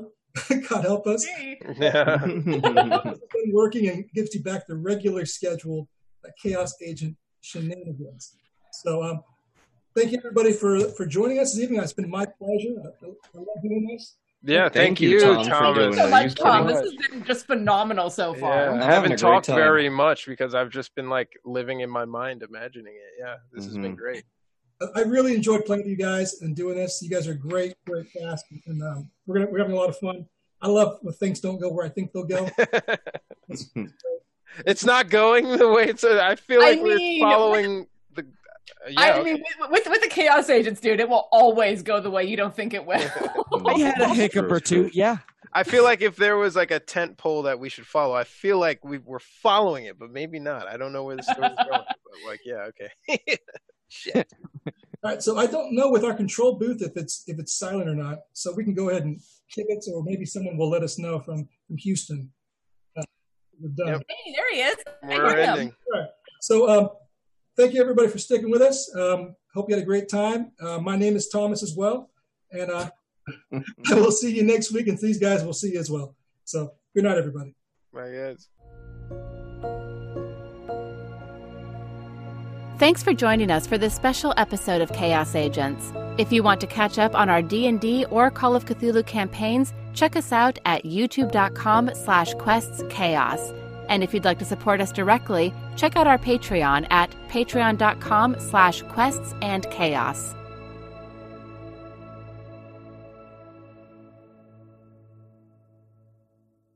This podcast is supported by our Patreons, and we would like to give them a heartfelt thanks, starting Duke Fleeg and He Who Shall Not Be Named. Our inspiration, Middle Management, is a force to be reckoned with, featuring Lady Bedivere, Ben Slislawski, Anonymous Dragon, Cheesecake Fries, Slyly Tove, Jen W., Paul, and Seth Jones.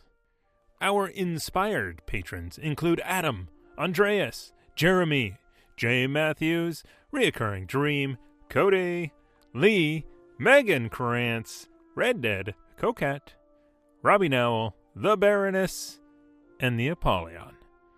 And a big thank you to all of the guild members out there.